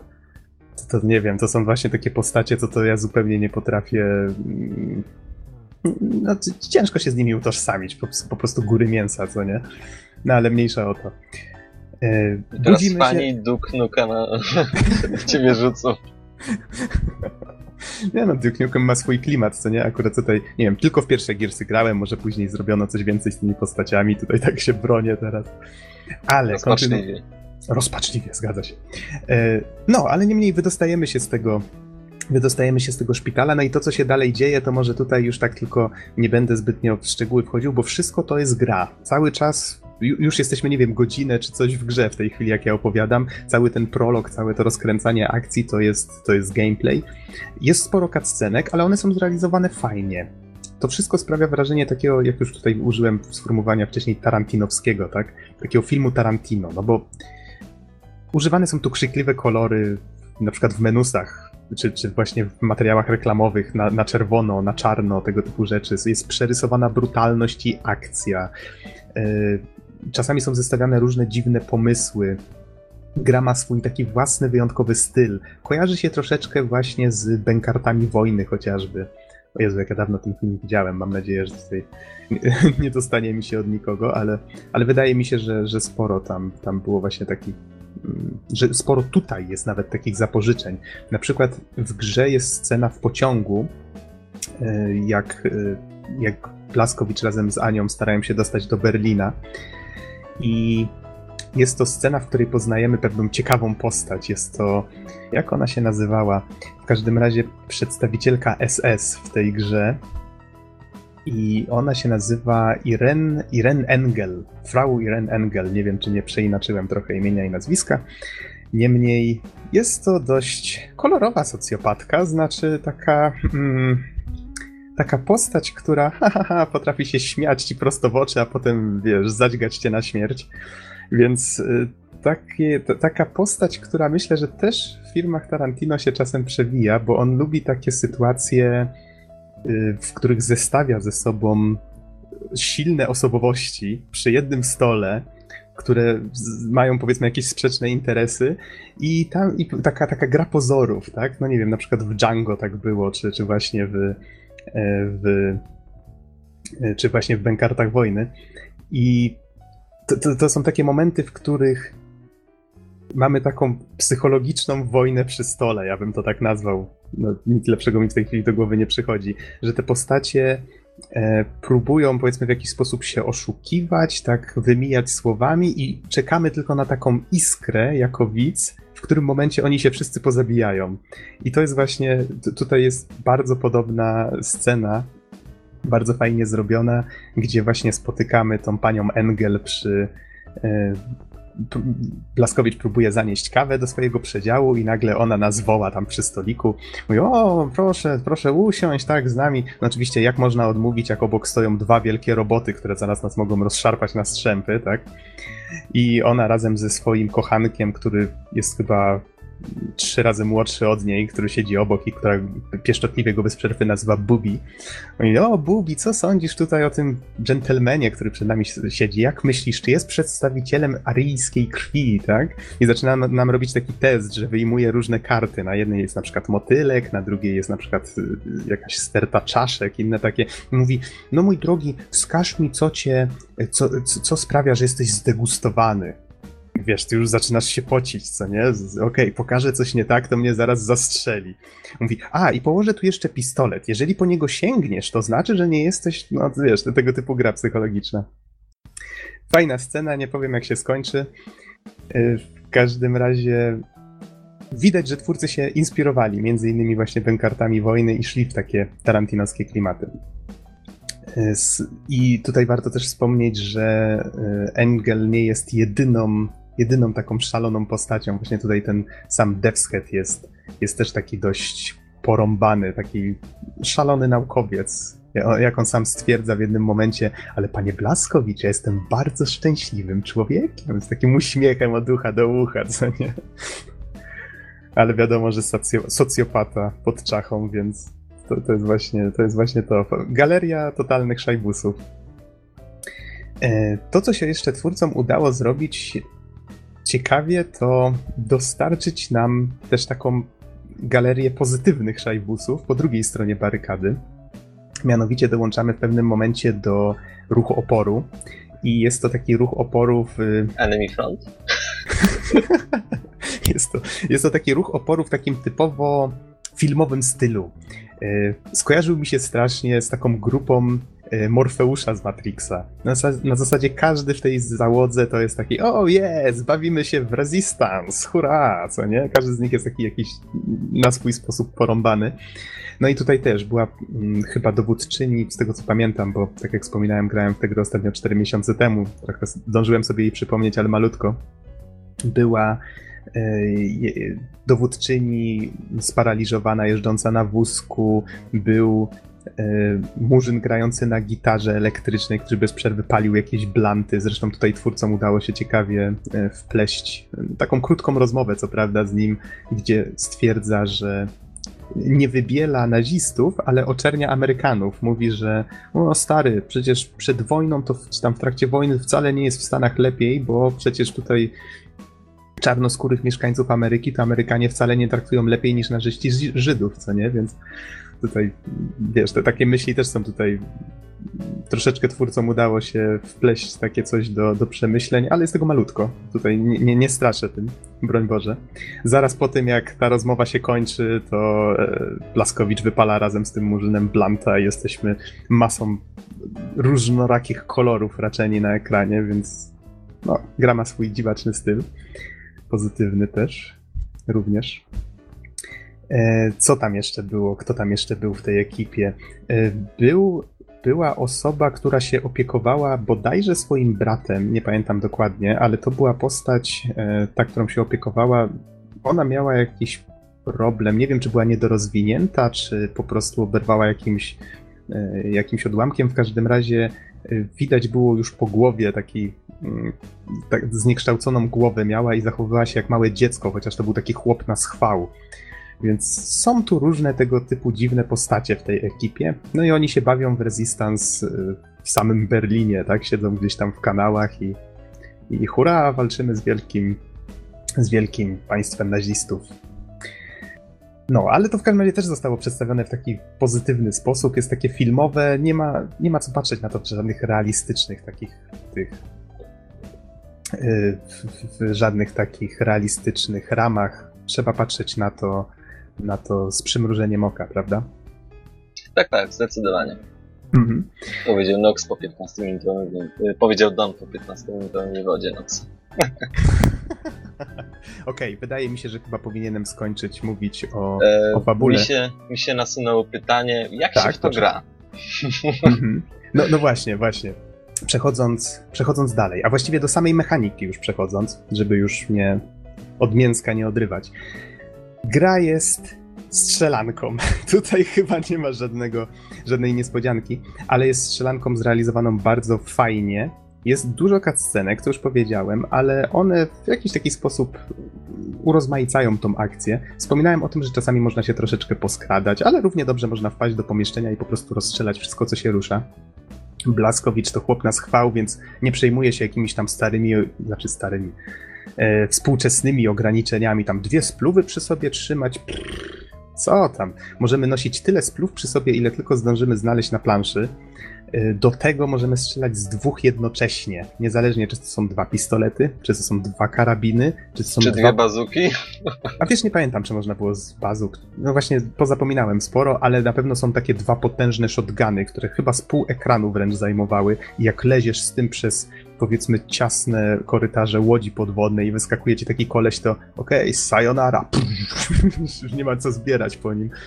Jest broń laserowa, energetyczna, różne takie dziwne pukawki, są snajperki. E, pamiętam, że można było na przykład czymś w rodzaju takiej spawarki, nie wiem jak to lepiej nazwać, można mm, przecinać mm, siatkę albo wejście do, e, do wentylacji. Można tego też używać jak broni dystansowej, strzelać jakimiś takimi nitami czy czymś w tym rodzaju, nie, nie pamiętam dokładnie. E, można się całkiem całkiem fajnie poruszać po otoczeniu, bo można robić wślizgi na przykład. Można wyglądać za osłon. Chociaż szczerze mówiąc, nie chcę, żeby ktoś tutaj pomyślał, że to jest gra z systemem osłon. To nic z tych rzeczy. Można się oczywiście wychylać.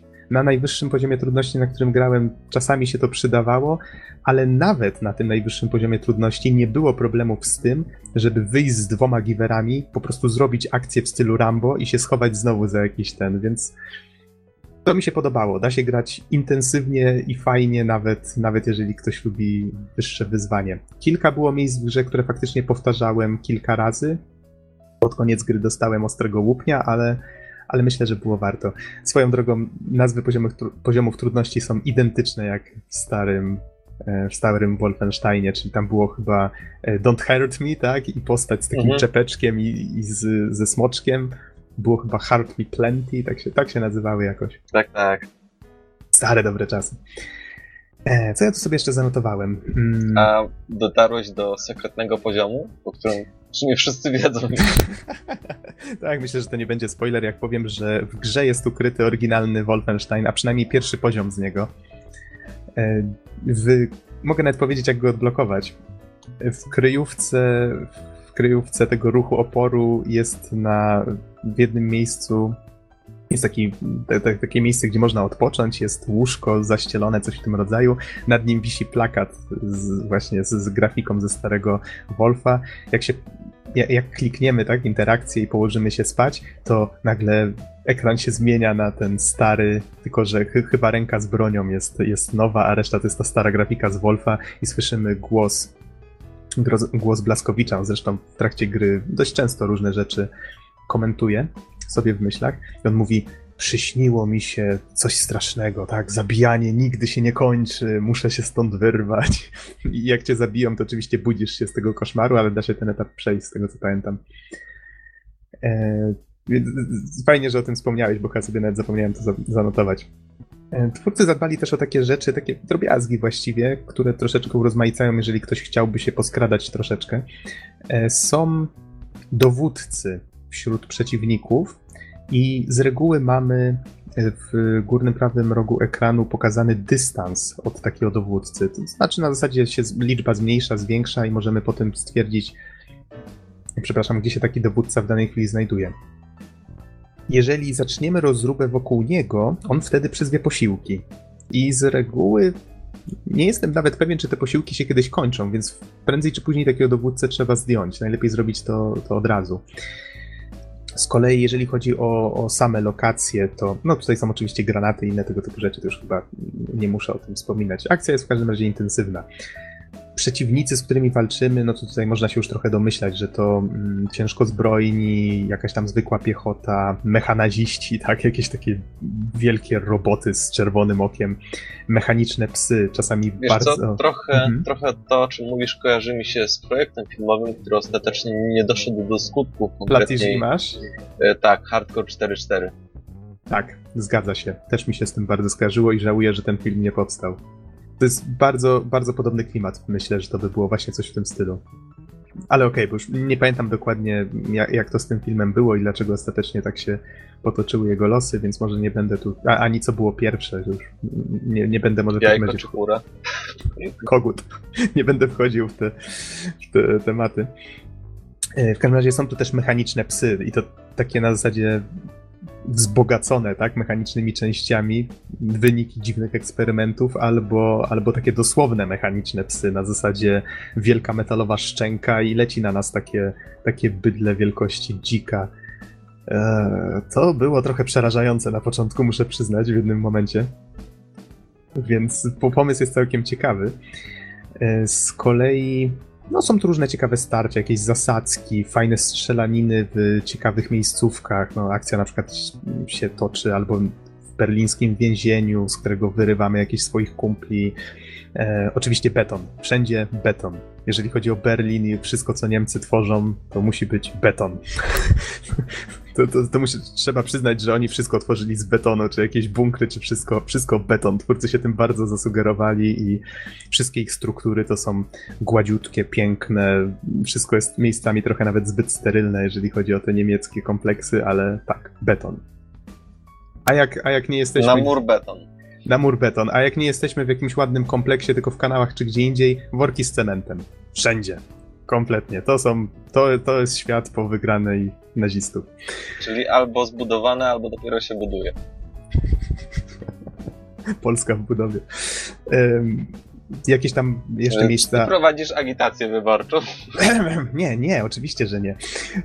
Muzeum, planetarium, tego typu miejsca też zwiedzimy. Łódź podwodną to też już tutaj wymieniłem. Mamy też okazję uciec z obozu pracy więc no, no, różne są tutaj tego typu lokacje. Nie chcę wymieniać... Wiesz co? Mhm. Gdyby wyjąć to z kontekstu, to naprawdę brzmi, no, delikatnie mówiąc, nietypowo. Ale o, o czym mówisz? Na przykład mamy okazję usiąść z obozu pracy, ale, ale jednak rozumiem, że klimat gry jest naprawdę dosyć, dosyć szalony i jest uzasadniony. Jest, jest szalony i jest... Yy no tutaj tak jak z tym obozem, prawda? Tutaj można oczywiście mówić, że, że to nie ma nic wspólnego z prawdziwymi obozami koncentracji. Kon, o Jezu. Słowo mi uciekło. koncentracyjnymi. Tak, przepraszam. Jezu. E, wiesz, że to nie ma nic wspólnego z tym i że to jest historycznie niepoprawne i tak dalej, że pokazane tam warunki są i tak dużo lepsze od tych, które, w których tam ludzie byli przetrzymywani naprawdę. No okej, okay, okej, okay. to jest tylko gra brutalna, czasami faktycznie poruszająca pewne rzeczy w przerysowany sposób i tak dalej, ale wydaje mi się, że nie należy tutaj. Mm, no tak, absolutnie. Raczej to jest taka, taka satyra. Trochę tak, trochę Wydaje tak. Wydaje mi się, z tego co mówisz, nie, czy, nie, czy nawet nie jest trochę taka czarno-biała, tak? Niemcy są wredni, e, opozycja wobec nich jest wspaniała. Tak, tak. Takie zdecyd... komiksowe schematy. Tak, bardzo, komik- bardzo komiksowe, zgadza się. To jest, to jest bardzo, idzie w tą stronę. Jedyny właśnie wyjątek to było to, co ci mówiłem, czyli ta, ta rozmowa właśnie z tym, e, z jednym z członków e, te, tego ruchu oporu. Zakończona blantem. E, Ale myślę, że to też jest takie komiksowe przerysowanie. Mhm, trochę tak, trochę tak. No niemniej dało do myślenia.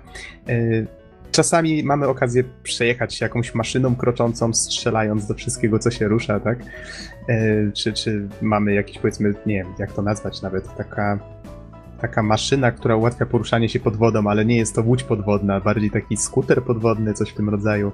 No niemniej twórcy starają się urozmaicać tą zabawę. Miejsca akcji zmieniają się szybko i często. E, to, co robimy, to też nie jest czyste strzelanie. Czasami możemy się poskradać, czasami mm, pojawia się od razu jakaś kaccenka, y, z kimś mamy okazję porozmawiać, zrobić coś innego, potem znowu postrzelać. Z reguły rozdział zawsze kończy się jakąś totalną rozpierduchą. Ogólnie rzecz biorąc, jest różnorodnie. Więc jeżeli ktoś szuka gry opartej czysto na gameplayu, tak jak stary Wolfenstein, ten pierwszy, że tam nie ma nic właściwie poza gameplayem, tylko chodzimy i strzelamy, no to nie tutaj. Raczej nie gra jest zrobiona na trochę nowszych zasadach.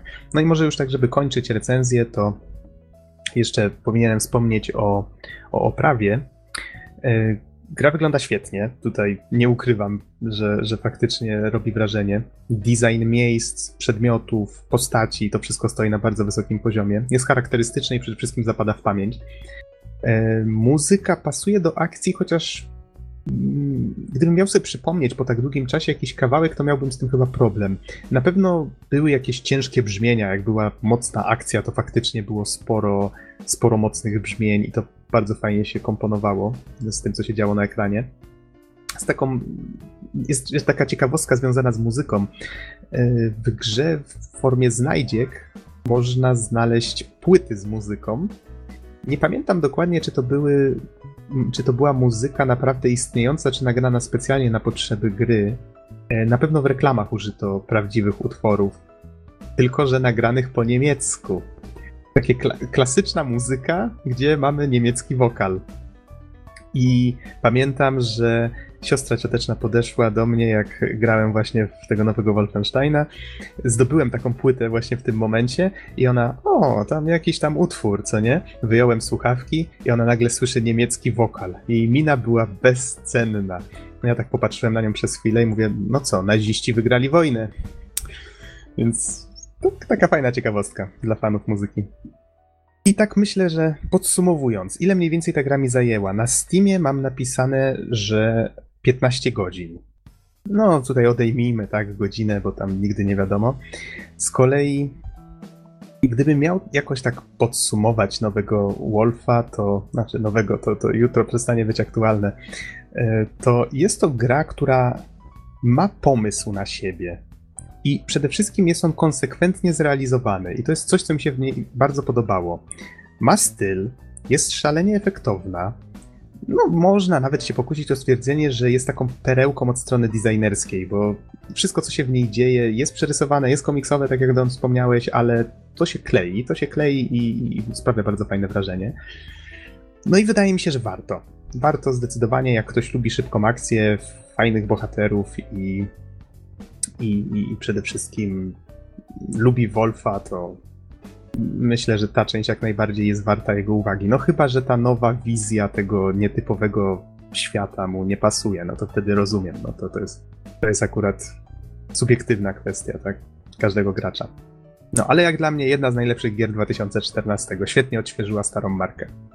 Czy masz, Don, jakieś pytania? Zgaduj. E, chyba nie. Chyba nie. okay. Jeszcze się zastanowię, ale chyba nie. Okej, okay, to wydaje mi się, że możemy kończyć. Przypominamy, że premiera The Old Blood jutro, czyli 5 maja. Prawdopodobnie podcast pojawi się już po premierze w sieci. Czy w następnym odcinku będziemy mogli z dumą powiedzieć, już graliśmy? A, to jest ciężkie pytanie. Nawet bardzo ciężkie. Hmm, nie wiem, to, to jednak wydatek Wydatek jest dość spory chyba. Nie wiem ile sama gra kosztuje. Dwie razem, tak jak wspominałem, 200 zł chyba w przeliczniku na nasze. Tak, właściwie to wydaje mi się, że w twoim przypadku e, Rally Dirt e, jakby Pokonało No. całą konkurencję, wyczerpało.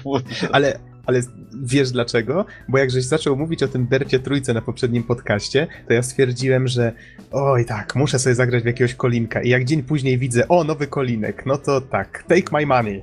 Zacząłem rzucać w ekran, a potem zrobiłem coś mm, bardziej praktycznego, czyli zapłaciłem za to kartą, tak? I dostałeś e, wczesny dostęp.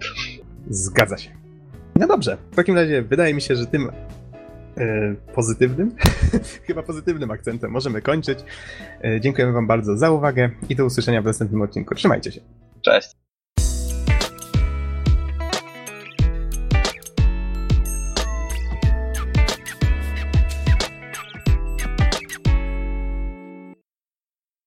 Tum, tum, tum. By podnieść powagę sytuacji. I tak niską. I tak nisko.